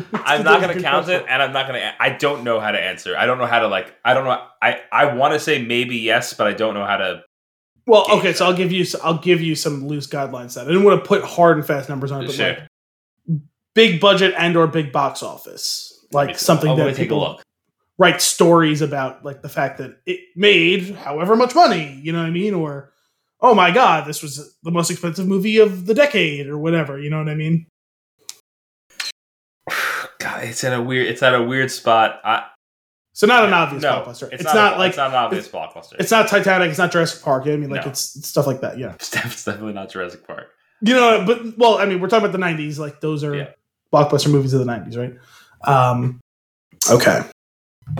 Hmm, I really I have not narrowed this in any significant way other than to say that it was in the nineties and that it's on the slightly smaller edge of movies, middle-ish class. um, okay. Okay. Was this movie featuring an ensemble cast or, yeah, was this movie featuring an ensemble cast? Yes. Oh, interesting. Okay. Uh, okay. I, I, I think I think you would say yes to this. There okay. was, uh, let me, I, I, while we're not normally supposed to do this for these types of questions, there, I, I think there was a character that you would consider the main character, but it is a, there's an ensemble cast. Listen, Frodo is the main character of The Lord of the Rings, but it's an ensemble. You know what I mean? Like, okay, yes, then it's an ensemble. Okay. Nicolas Cage in this movie? No. Well, because there's Maybe. a couple of options. Honestly, you never know for sure. No, but like nineties movies, there's a couple of ensemble movies that are Nicolas Cage movies. There's Con Air, there's of course. Gone in sixty seconds, you know what I mean? Like, mm-hmm. man, because he's... Man, if I was right about that, I could have really narrowed that down. Yeah. Hmm. This is tough. You got a good one here. Of course, I'm going to give him like two answers, and then it's not going to have felt like that. It was that tough, but like, right. right now, I still don't okay. feel like I'm being... yeah. No, I no, I still don't feel like I made any significant progress. My point. Like, I'm just like firing. Does into this movie take place on an island? Damn it! Well, I've been very mad because Nicolas Cage is very clearly in that movie. Oh no, you're making fun of Dominic getting that. Yep. Yeah. No, um, I was thinking The Rock. So. The Rock. Yeah. um, fuck. Ensemble cast. You can go. You, you I, I. If you recall, you have not really figured out the genre fully. I have not. Um, you Is haven't it, really guessed anything about actors of the nineties. I don't know if that'll necessarily help you. Well, other than Nicolas Cage. Yes. Um. Is it? Is George Clooney in this movie? No, that's ten. Okay. I'm trying to think about it. Ocean's Eleven might have been after two thousand, but question. That was. You know, yeah, that feels like maybe an oh one. Situation? Yeah, it's it's in that ninety-nine to oh one range. I'm not one hundred percent yeah. sure. Oh, ensemble in the nineties. It's not Nicolas Cage. Oh my god, it's oh one. I love when I just know it. Yeah. No, I know I was on like the like the bitter edge, but like I'm struggling to think of other nineties ensemble movies that don't star Nicolas Cage. That aren't based on I P. I love it. It's an action elements. Mm-hmm. I still don't like that. So, by saying it just has action elements, it's not a war movie. I'm not, I'm not like explicitly saying yes or no because I don't want to, you know what I mean? Well, because I would I, consider I a bounce, war movie. Yeah, I know you have to rubber duck with me, but I can't give you the information. No, I'm I'm just, like a war movie would be an action movie. It's like, it's not Saving Private Ryan. Sure, if you, yes, I would I would agree with that. If you, if, well, I mean, like, that's also a Blockbuster movie, but like, you know what I mean? Like, true. I'm just trying to figure out what this action elements thing is all about. Like, is it an action comedy? I'm asking. Yes. Okay. E- yes. What? Yes. there's, there's, yes. We're going to say yes. To that specific question, yes. Okay. And it's not Mystery Men. um, that would be another funny thing to do. uh, yeah, because it's, last, it's literally the last movie I'll ask you about. Like, yeah. Oh, man. Fuck, I'm drawing a total blank. Ensemble. So I'm thinking of like, there's a couple of like buddy movies, like there's like the Rush Hour movies, there's Bad Boys, like those are action comedies, but they're not ensembles, they're duos. Mm-hmm. Was this movie prior to nineteen ninety-five? No. Okay, good, because I, admittedly, I would say that I'm stronger with the ninety-five to there, two thousand but... range. I'm I'm a little bit light on some of the ninety to ninety-five That's fair. Stuff. Because then all of a sudden I had Point Break pop into my head, and I was like, you know, even that's not really an ensemble. I don't know. And obviously it's not a comedy. An action comedy ensemble. Well, late nineties, not starring Nicolas Cage. Is this movie, like at the time it was released, was it, was its topic contemporary with the time? Oh my Give God. Or take a few years. I, it's so it's so difficult. The contemporary. I'm gonna say no. Okay. Well, meaning like, was it a period piece? Like, did it take place in the seventeen hundreds or no. was it in the nineties? You know what I mean? It didn't have to be a ninety-seven movie that took place in ninety-seven, but like, it wasn't taking place in nineteen thirty-seven either. You know? Yeah. As far okay. I, I I feel the need to clarify this one too. As far as the actual movie and its storyline goes, no. Meta aspects of the movie, yes. What That's the fuck so does that I mean? Get, I get, you'll you'll understand when we get to the actual movie. Don't read too much into it, but no, for the sake what of figuring out what the fuck does that mean? If you're thinking about the plot of the movie and the way that it's constructed, no. Oh my god, I have no idea. um, Jesus Christ. Oh man, you really have stumped me. I'm sorry. I, I, I feel I feel bad because I think a, a combination of this is some of the questions. While there is an answer, there is like an like a very like like um like a binary answer to the question as far as the movie is concerned. But when you think about the movie and like if you're familiar with it, like there's a little there's a little bit of a gray area where like I don't know that it would mislead you from getting the right answer, but it may. I, I'm not sure, but I think so far I think we're I think we're okay. Hopefully, we can uh, remember these things so we can discuss them afterwards of what the of the of the confusion question. Yeah. Um. Oh my god. The narrative of the movie is not contemporary. So that would... Can I... Uh, there is... There's there's one bit of information here. I, I, maybe we'll get better about these hints in, in the future, but one bit of information that I think... I don't want it to trip to... Uh, for you to hold on for too long. Action comedy, yes. There's still another genre to throw into that mix to kind of flesh this out a little bit more. Is this a fantasy movie? No. Then I really don't like the weird qualifiers that you put in about the con- whether the movie was contemporary or not, because, like... If the reason it wasn't contemporary was because it took place in, like, and obviously this isn't the case, like, Middle Earth, you know what I mean? Like, well, sure, there's nothing contemporary with Middle Earth, you know? Yeah. Yeah, but you only you specified fantasy. What else you got? Is it a sci-fi movie? Yes.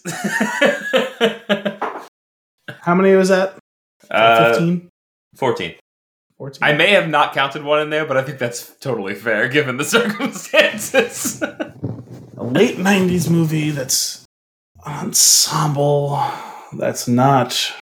Uh, it's an action comedy. Uh, it's an action comedy. So first, and well, actually, that wasn't. That was kind of that was a series, right? I was for a second. I was like, is, is it fucking Alien Four? Like, yeah. Like a night. I think pretty sure I was ninety-seven, right? So wait, he's got it. Is Tim Allen in this movie? Sure is. That's fifteen. Is is Alan Rickman also in this movie? That is, he sure is. That's sixteen. This is the movie Galaxy Quest. It sure is. I, so, do you understand? You got it. You're there. Do you understand the confusion on some of the questions? The meta yes. aspect that I was referring to is that while it is an action comedy that takes place primarily in space, maybe for eighty percent of the movie, one like the actual thing that is very modern is like the idea of like the struggling actor, and like there is that underlying story that is very of its time. I mean, it took place, it was a contemporary movie, like it was a futuristic sci-fi movie, but it was taking place in present time. Okay, sure. I mean, like, yeah, like it would be easy to forget that, and honestly that might have led me astray. It might have led me astray, but I wouldn't have been hung up on the confusion of the non-answer. Okay. I'm going to try to be more binary with the answers going forward.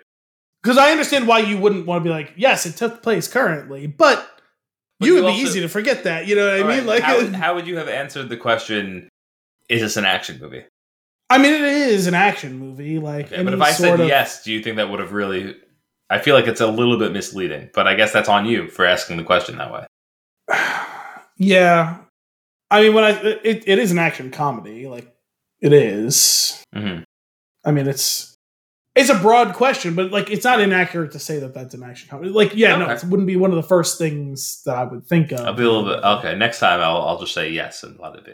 The the the problem is, I appreciated that you were not trying to lead me astray by being too concrete an answer. Some yeah. of the ambiguity was just as confusing, just as bad. Yeah, more so. I could see that for sure.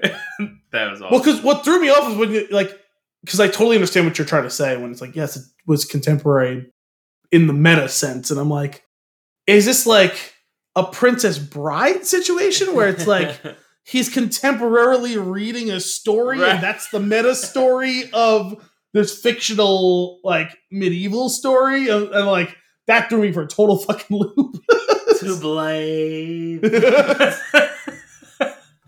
Awesome. Well, with that, good job, Al. You got it. Galaxy, Galaxy Quest, one of my all-time favorites. If you had asked, is this one of your favorite movies? Yes. I needed to feel like I needed to get...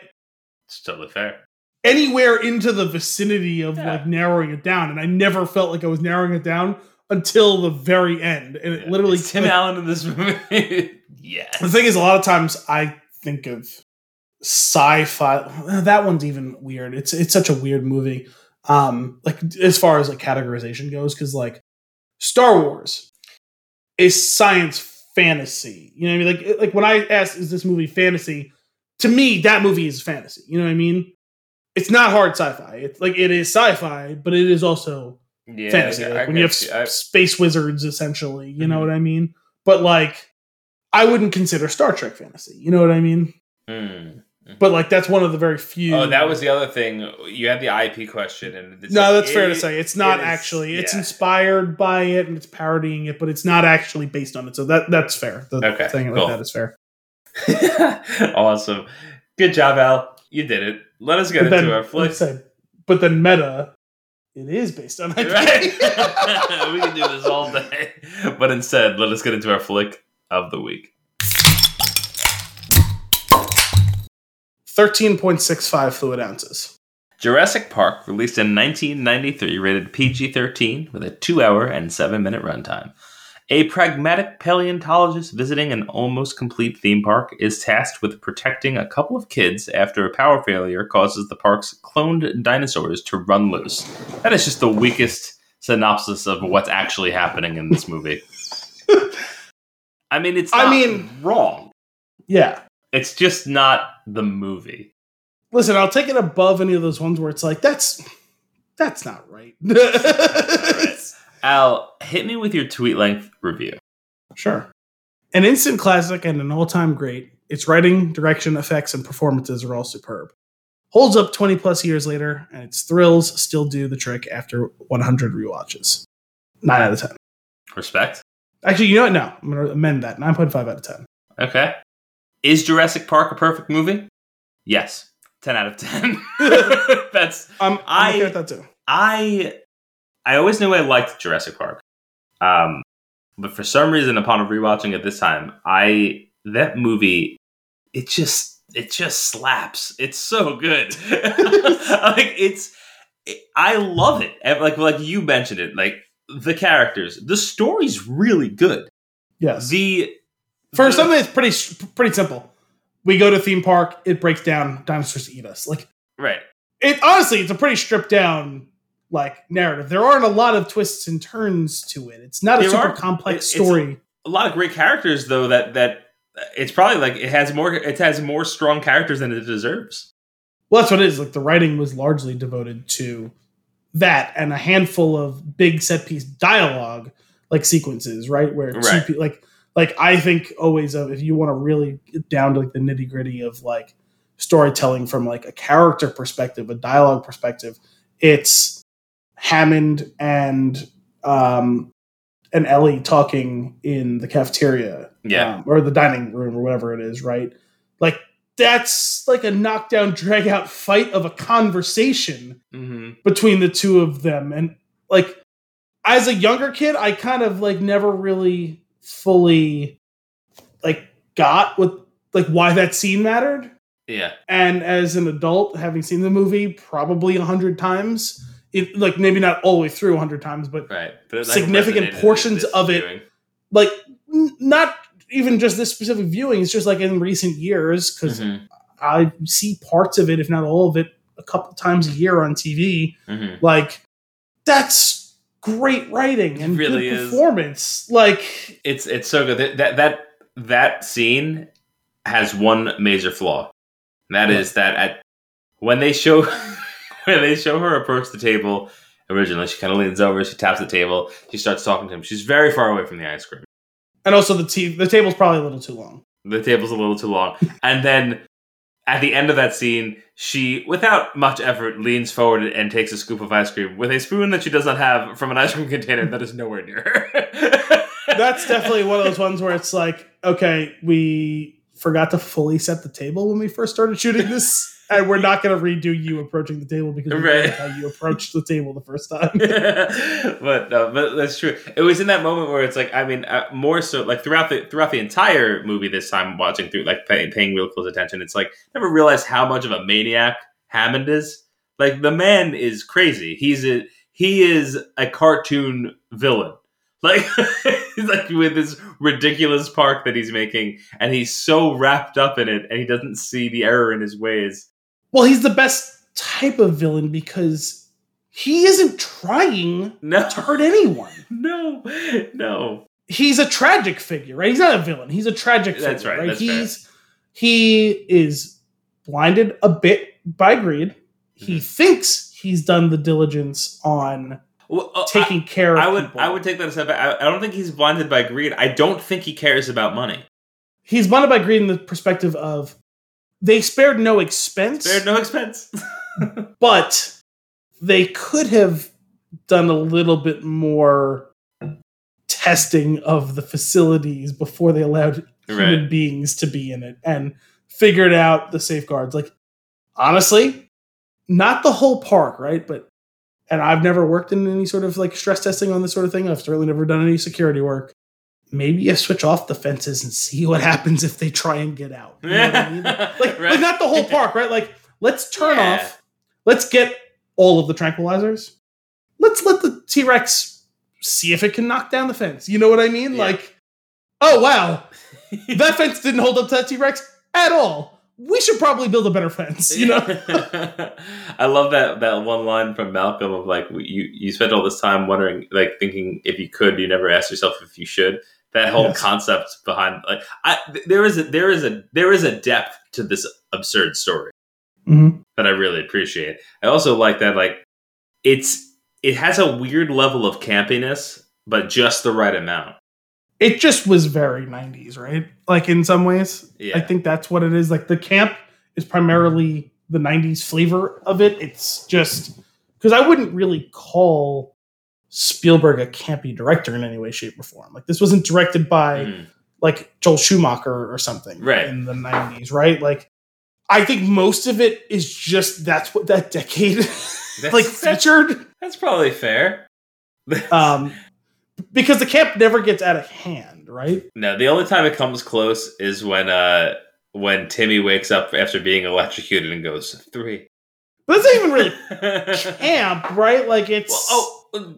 No, what's campy is that he, him getting shocked with ten thousand volts and then waking up and making a joke. Like, it's very holy rusted metal, that man. Well, I, when I think camp, I typically think Goldblum, and I think just the whole production of, like, sure. what the tour would be like, you mm-hmm. know? Oh, God, he's so great in this movie. My original tweet-length review is, is Jurassic Park a perfect movie?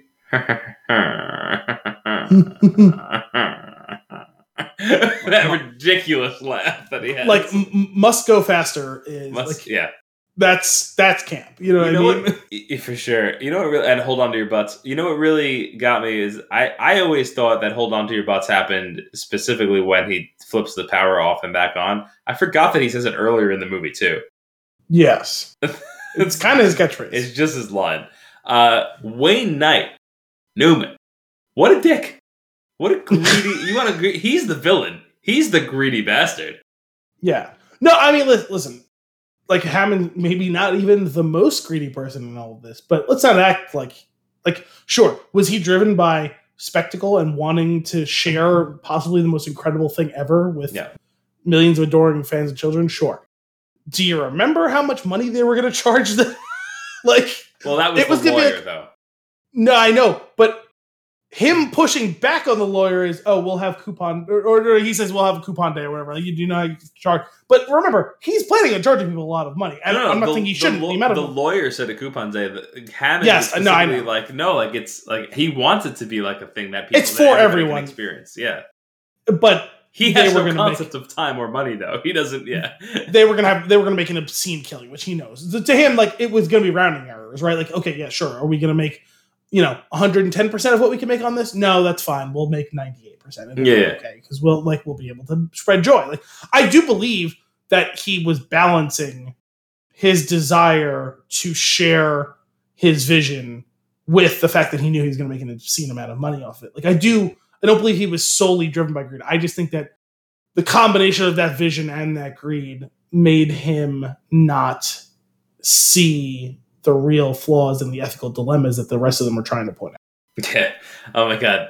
That, that whole, but back to that scene with the ice cream, him thinking that he understands where Laura Dern's character is coming from. And he's like, yes, I see it now.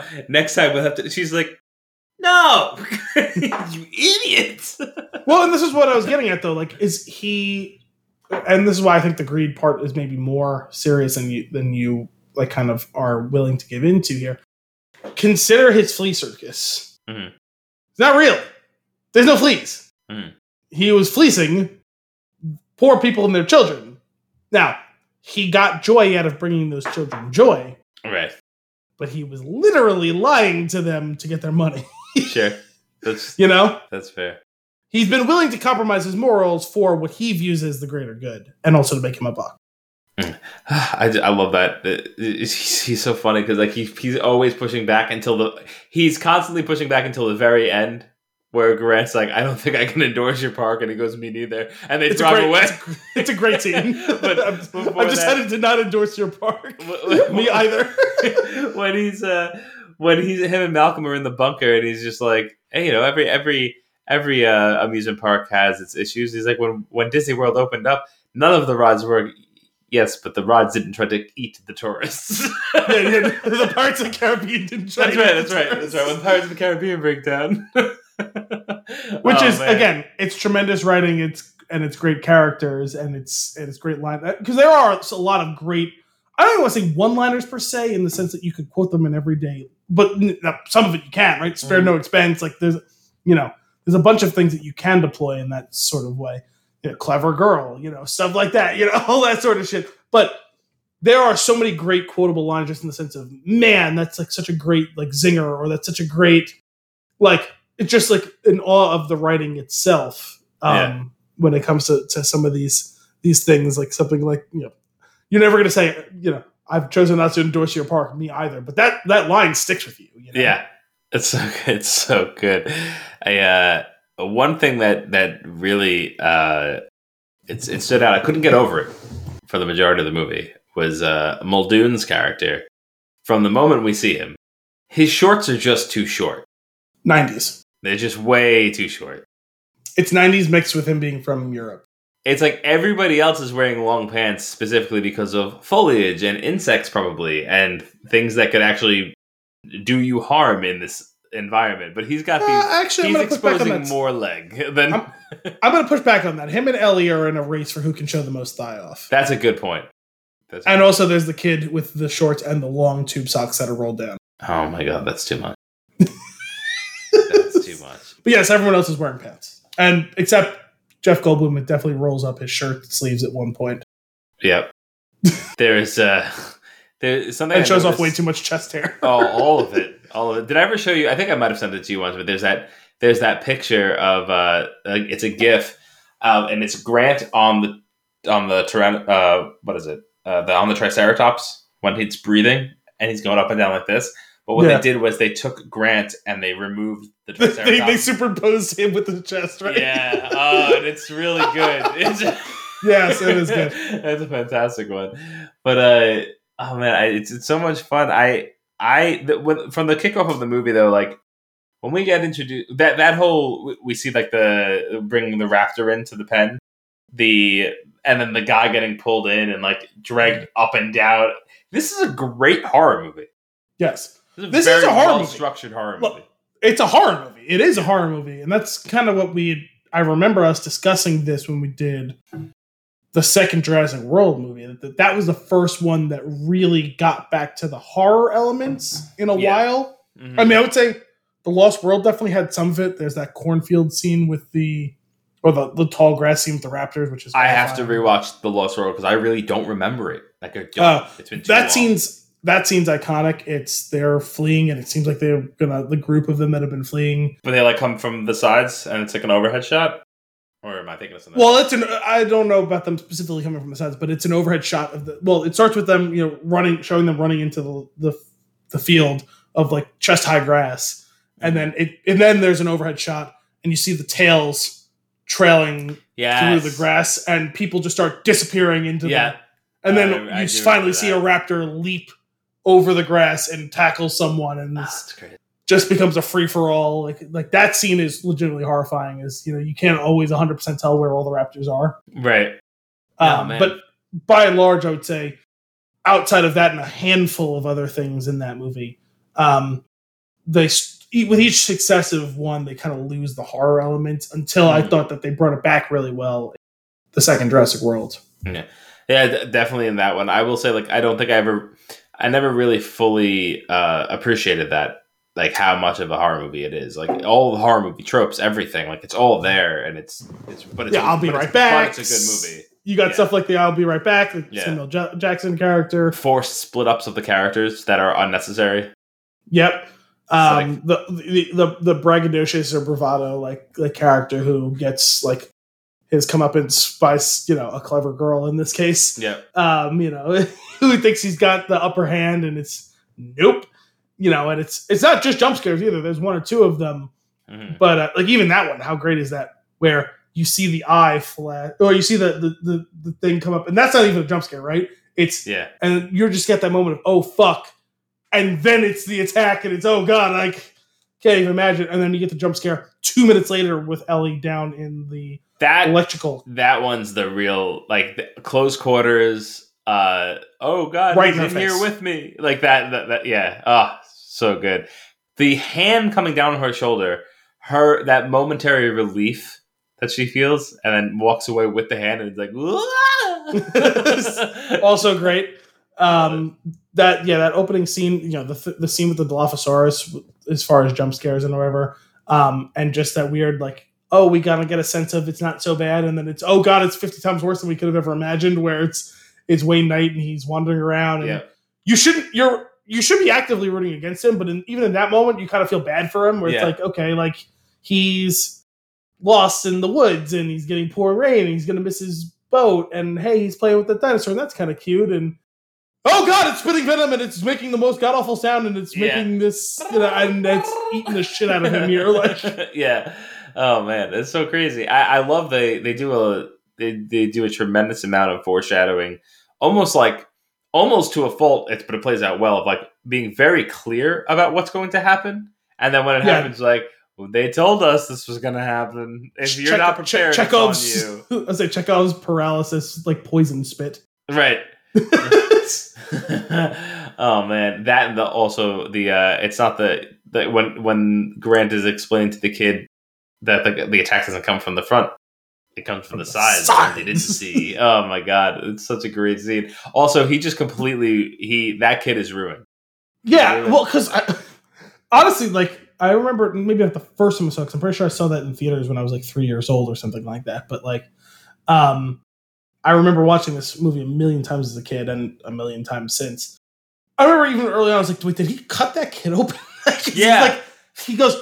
And the kid jumps as if like he actually cut him yeah. open. And I'm like, ah. It's a completely different movie. Yeah. Um, uh, what was that space movie with him? That uh, uh, Event Horizon. Event Horizon. Yeah, that's that's an Event Horizon scene for sure. Yeah. I think um, that's one of the nightmare scenes, actually. But yeah, apparently there's a version of that that they tried to make as like a director's cut that like had way more of that stuff in it. Oh, God, pass. That, pass right? on that whole movie. Yeah. Um, but... uh They did a tremendous job of paying off so many. Like it takes you watching the movie eighteen times to like see how many things they paid off. Right? There's yeah. an attack from the front, but from the side, and yeah, Muldoon gets it right. Muldoon himself, he goes, you know, oh, they they learn, right? You know, they they're uh, you know they're much smarter than you think. They follow the big one, you know, all that sort of stuff, and they hunt in packs. They follow the big one if they're much cleverer than you think. He totally falls. He's the one who's talking up the whole time how smart they are, how smart they are, how smart they are. Then he treats it like a common animal. And he gets got because of it, you know? There's the And then when it happens, he goes, whoopsie! My yeah, right? bad, right before he gets eaten. Pretty horrifically, in fact. Yeah. They chew on his head a bit. Um, there's the whole thing with, you know, T-Rex doesn't want to be fed. It wants to hunt. Well, sure enough, it breaks out and it starts hunting, you know? I, I think one of my favorites. Dilophosaurus, poison, poison spit. Yeah. I'll get some poison spit. the uh, I like the ones that paid off not... Not half a second after it said, well, hopefully she didn't learn to open doors. Click. What? Which, you know, to be fair, I got to be honest here. Mm-hmm. I'm, I I thought about that the most recent time I watched it. I'm mad at him for not holding the door handle before that. Like, okay, you say in the door, we're smarter than the, the raptor, whatever. What's stopping you from holding the door handle? Like, oh, just by accident. Grant? Yeah, like oh, yeah. just by accident, the thing is ferociously trying to get in on you. It might hit the door handle. Like, it's not a doorknob. It's also, a doorknob. The kids previously experienced that they know how to open doors. Well, you can understand where, like, they kind of are like, okay, kids, go play with oh, the computer over there. You know, so they're not really listening, and the kids certainly don't offer that information up to them, no. right? Oh, by the way, we saw them open a door before, right? But, like, yeah. if it's a door handle, I can understand. We're not even that. remotely and, safe. You think they can get through that glass? Let's not worry about that right now. Yeah, how about, hey, Ellie, you hold this gun and keep it on the glass. I'm going to hold this door shut, and I'm going to keep my hand on the handle because It might throw itself at the door and accidentally, you know, hit the handle. Forget about using its claws to open opening it. Like, it just might, like, my brother's dog, he has opened our, like, like swinging glass door in front of our main door before, because he jumps up and claws at the glass and his foot slipped and hit the handle right. and pushed the door open. Like, it happens by accident when it comes to door handles, not door knobs. Yeah, for sure. I, uh, that scene in the kitchen though, where we first get the raptor through the door, like that, I, that I always, it always puts me on edge. I think it's such a great horror scene. Oh yes, as far as like horror, suspense, thriller, that. Oh, it's the build up, the the close quarters, the bait and switch of the uh, of the girl trying to get into like the cabinet, but the reflection being the thing that the the raptor is seeing. Oh, it got me the first time I saw it. It got me this time, and I know it's coming. I was like, "How does she get? Does she get it down just in time?" No, that's that's what happens to me almost every time, because I I watch it far enough apart from the last time that I saw it. I think she gets it down just in time. All right. Reflective surfaces. Which, by the way, again, tremendous camera work. Like, yeah. And then uh, little Timmy hobbling along into the freezer.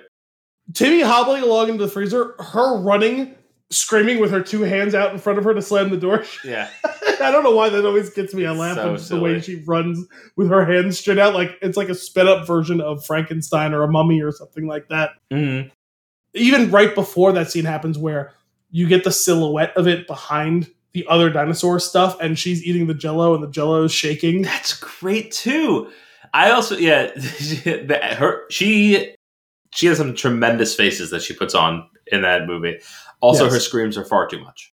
They're far too much, but I, I the scene where she's running to slam the door shut, it does it, the whole the way that she runs with the arms out.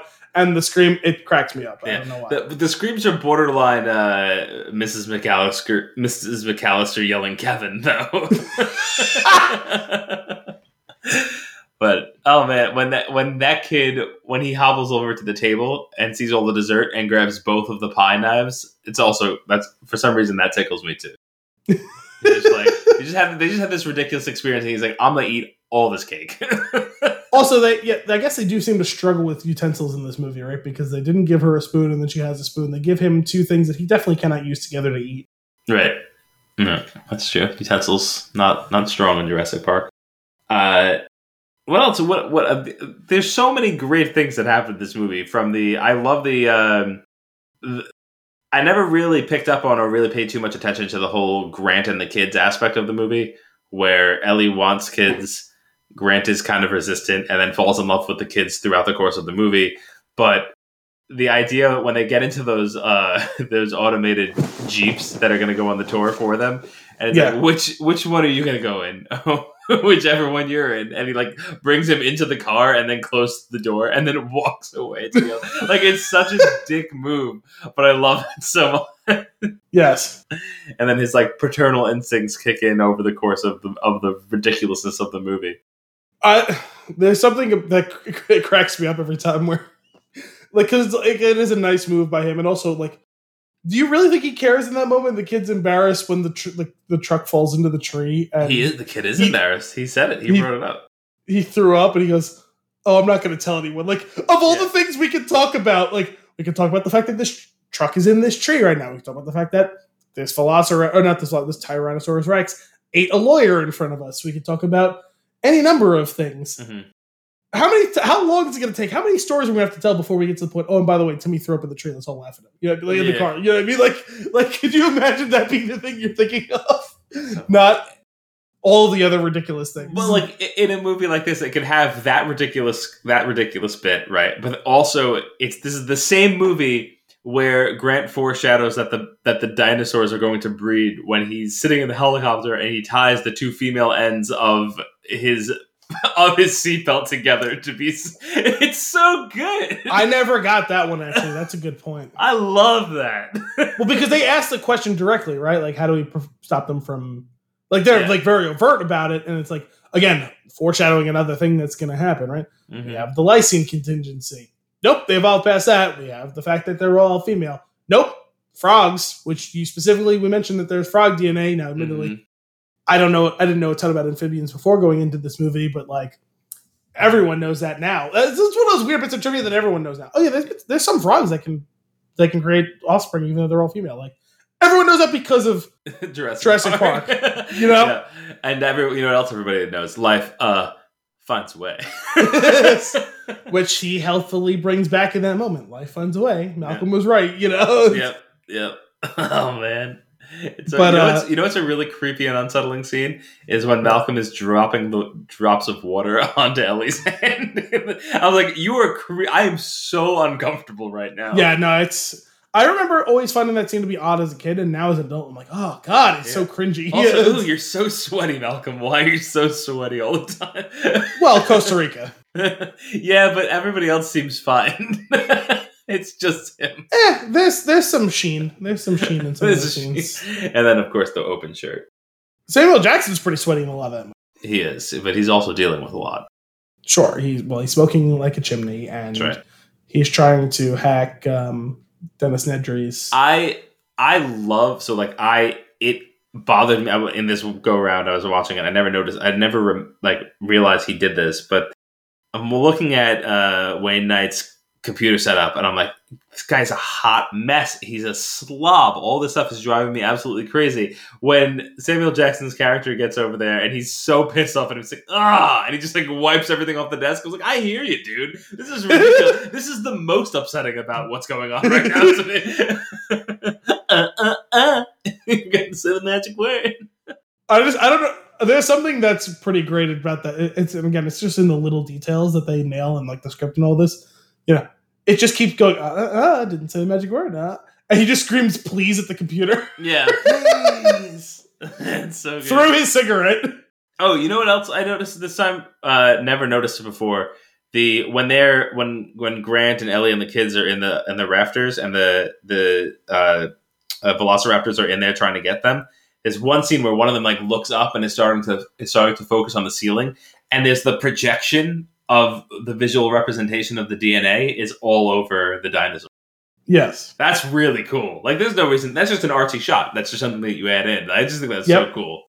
I there's a lot that. of those things. Like, like I said, that, that whole, like, mosaic or whatever it is that, like, the silhouette of the velociraptors is behind yeah. because at first it looks it, like, like it's just another almost. piece of it, and then, like, it moves. And they've done a few shots like that throughout Jurassic Park, which are pretty great. Um, but that was obviously like the quote unquote first one. Um, I was thinking some more about like the lines and like stupid little like throwaway things that are pretty great. And honestly, a little maybe towards the campy side is when they're trapped and they're looking out at the Tyrannosaurus Rex, and Muldoon and the kids are in the one car and Grant and Malcolm are in the other car. And they see the T-Rex and they see the fence come down and Muldoon runs away. And Grant goes, where is he going? You gotta go, you gotta and, go. You gotta go, you gotta go. And it's great because he does. He runs and hides in the bathroom. That's so good. And also, does he pull his pants down to take I a dump? I think he fear? does. He takes a fear dump. Yeah. He literally shit his pants is what happened? Is that what we're... Yeah, well, no, he shit in the bowl because he pulled his pants down. Yeah, well, I'm just saying because, like... He runs in, like, okay, he was hiding in there or whatever, but then when the T-Rex knocks down the little hut, his pants are around his ankles, aren't they? Yes. I think so. And then he eats. I think so. Yeah, I think pretty spectacular. Then, then he gets got. But, uh, I think there's a line, I don't remember exactly, I'm probably going to butcher it, when Muldoon and Ellie are looking for the two trucks, and they see the one of them tipped over, they can't find anyone, and he goes, well, this is what's left of the trucks or whatever, or something like that, and she goes, and I think this is what's left of Muldoon or something. Like yeah, that, yeah. Or, or, of, of whatever, not Muldoon, of, of, of, what's his name? I don't know, but he, but she goes, Ellie goes, this too. Yeah. He's over, I think this is him too, or something like that. Yeah, there's a, she, there's some great, there are some great dialogue. Like, I, I pulled up a quote here that I really liked when Ian goes, uh, God creates dinosaurs. He also, he talks to himself throughout the movie so often that it's wonderful. As much as he does to talk to any other person in the movie. Yep. God creates dinosaur. God destroys dinosaurs. God creates man. Man destroys God. Man creates dinosaurs. And then Ellie goes, dinosaur dinosaurs. Eats man. Woman inherits the earth. So good. And, and what's great is she says that and all like, you know, he's kind of staring off into space. Grant is looking at the car. Ellie's looking at the car. She says it. and the two of them just look at her. Oh, man. Uh, what about uh, Dino Dino droppings? Droppings? Uh, dino droppings? You are you are going to wash your hands before dinner, right? That guy sucks so much. Uh, what else we got? I was looking for. The, I was just going to take a quick scroll to see if there were any uh, standout quotes that I could grab. Well, while you're looking for quotes, I was thinking for a movie that was made in nineteen ninety-three, at, like basically the advent of C G I, mm-hmm. pretty strong.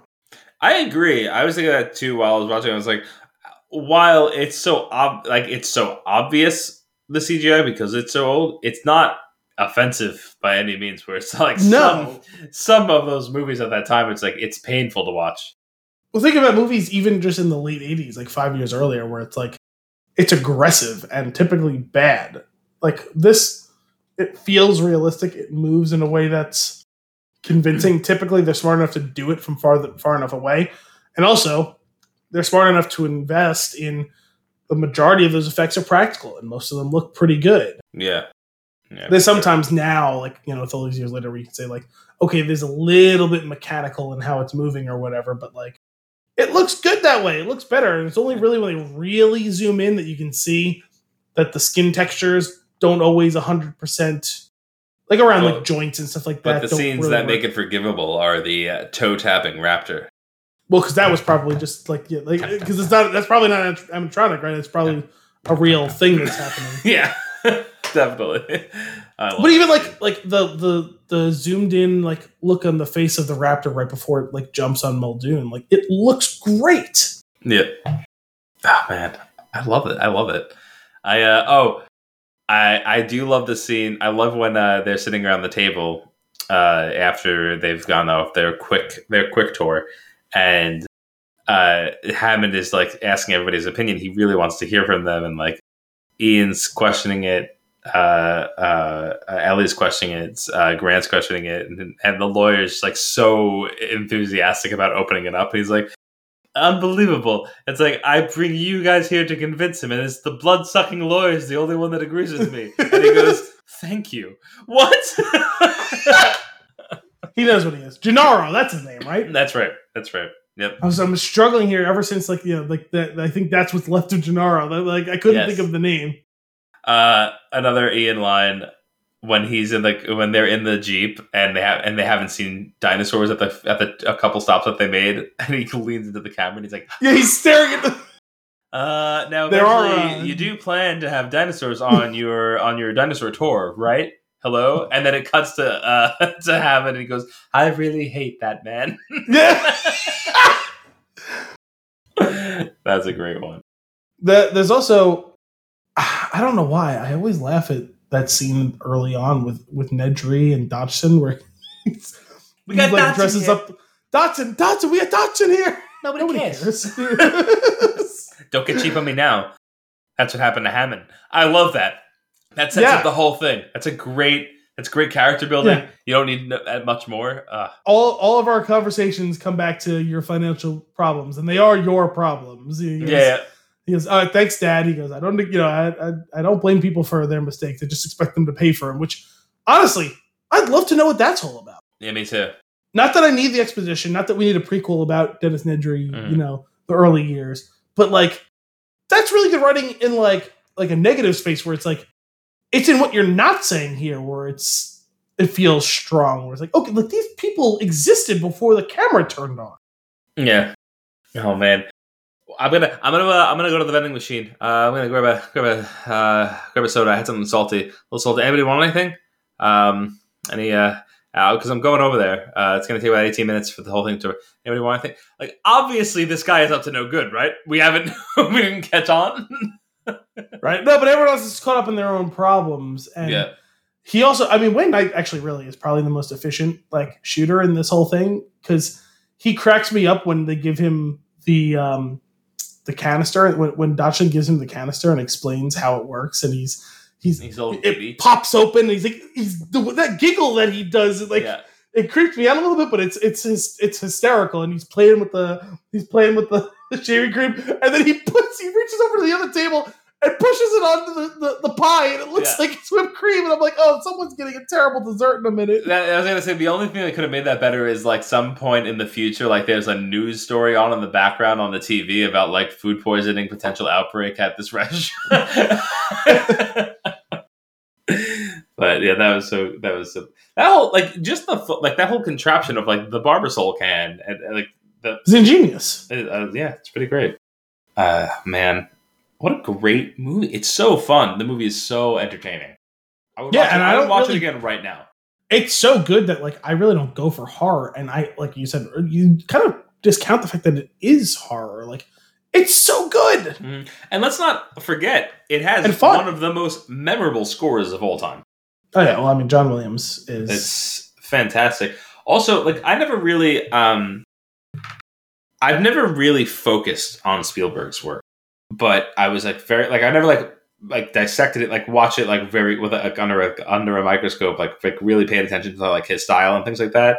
But it, I was doing a little bit of that going through it this time and, like, just realizing certain angles that he takes his shots, certain effects that he does, certain blocking, like, and how it matches, like, almost, like, one-to-one with scenes from, like, Raiders. Like, it's it's really cool to see his style. The undershots, right? He'll do, like, a, a shot with the ca- with the camera down facing up and, like, a Jeep rolling over it. Like, things like that. Like, there's just something very unique, uh, I guess not unique because other people do it too, but very consistent to his style that it's like, oh, like it, you can, you really can pick out a Spielberg movie just from or, the design language. Or even that whole, it's the parallel and the inversion at the same time, right? There's the scene of the glass of water on the dashboard, mm-hmm. slightly from underneath, right? Like, and you see the ripples and you hear the boom and it's synced up perfectly. And then later when Malcolm's in the back of the Jeep, it's now top down on the puddle and you see the ripples the same way. And then the musical cue kicks in, you know, as as they come running out. And then the, the, I mean, that's one of the most thrilling chase scenes of all time. Yeah. They're driving in a straight line the whole time. Yep. The yeah. whole objects in mirror are, are, are closer than they so appear. Good. Seeing the T-Rex zoom in to the mirror itself as that's going on, you know, watch uh, just the, the facial acting that's going on and the close-ups on everyone's faces as we see all of it. That scene is as thrilling as you can find. And yeah, it's like you sure. know they're going to get away, but like it's still incredible. It's just such an iconic movie. I really love it. Uh, one thing that I I, I, I forgot all, all about was when the T-Rex bursts through and eats the raptors, like bites the first one and like tears it apart a little bit, and the other one jumps on it. There's a little bit of a battle, but when the T-Rex finally gets the upper hand on the one that's on top of him and grabs him with his mouth, and he just chucks him across the room. I was just like, yeah. Oh, yeah. does does he throw him through yes. the bones of the other T-Rex? Yes. Right, and then and then the banner comes down and like very intentionally in front of him as he's yeah. roaring. Oh, I love it. I have to, I really am going to have to sit down and watch the, the sequels sometime soon because, man, I want more of that. I mean, I wouldn't say either of them was particularly good. Like, The Lost World has some stuff going for it. Mm-hmm. It didn't really click for me. I think a big part of it was I always resonated with Grant and Ellie, and they're not in it. Right. I, I resonated with them more than I did with Malcolm, and he's the lead, so... um. It's, it was funny. We, like, I remember watching that movie because I loved Jurassic Park as a kid. I remember watching that movie and being like, eh, like it was fine or whatever. But mm-hmm. like, I remember seeing it when it came out. And then like not again for like fifteen years. Um, right. Well, I guess not quite fifteen years, but like, I don't know, twelve, whatever. And then I saw it and I was like, oh my God, Vince Vaughn is yeah. in this movie. Like I had no memory of that because Vince Vaughn wasn't like even a concept for me at that time. Right. How bizarre. Uh, Yeah, um, but uh, also he just... Well, no, actually, I don't want to say anything because you haven't watched the movie, whatever. Um, it's an odd character. Uh, it's yeah. an odd character choice for him. It was also before he was fully Vince Vaughn. I mean, I know he had swingers already at that point, but still. Right. Um, that movie's... It's, it's fine. It's solid. The third one's probably not a very good movie, but I've seen it a lot of times, and like there are still some things that speak like for it, I guess. Um... It's a weird series. I don't know. Like it's but Spielberg directed the second one, though, right? I believe so. Yes, but not the third. I, I want to say he produced it, but he didn't direct it. Okay. Yeah. Oh man, I it's love funny it. though, because in so, in some ways, three some of the visual language stuff, like the just like the sets, harken back to the first one in the ways that the second one's in some ways that the second one doesn't, mm. which is kind of a cool effect. But overall, like it does.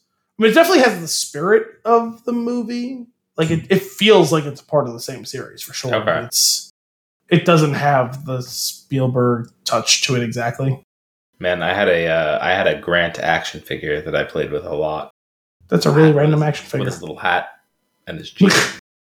It's a good toy. Cool. You have anything else on this one? Do you have you ever seen the uh, the Family Guy scene with executive bathroom? I want to say yes. I mean, I, it's honestly, I, I may have sent it to you for all. Yeah. I don't know why. That's one of my favorite stupid cutaways. Peter gets a promotion at the brewery and he gets access to the executive bathroom. Okay. And he opens the door and it opens onto a helipad. And he walks out to the helipad and he gets into this long flight. And yes. Like, where the hell are we going? And all of a sudden you see the Family Guy version of John Hammond go, there! And then yeah. they start playing da, da, da, da, da, as, as like they recreate that whole scene of the first time you see the island. Yeah. And that's so great. There, I'll Man. do that every once in a while. Like if you want to talk about stupid, it's one word. It's a random ass word, right? To quote, but doing it with a slightly bad, mostly bad impression of John Hammond, Richard Attenborough, or whatever. Like saying there, and you know they play it, and then it just cuts to him sitting on a toilet in tranquility in the middle of a, of a rainforest. Yeah. And he goes, "This is pleasant." he's like he's like reading a newspaper and taking a dump. Oh my god. So stupid. I love it. All right. Well, that is all for this week's episode of Flicks and a Six. We hope you enjoyed it. As always, if you have a movie for us to review or nuggets for us to discuss, you can send those requests to flicksandasix at the spin tune dot com or tweet us at the spin tune. Tune in next week for more movie and beer goodness. Until then, I'm Anthony Costanzo. I'm Al Bielsi. Thanks for coming out.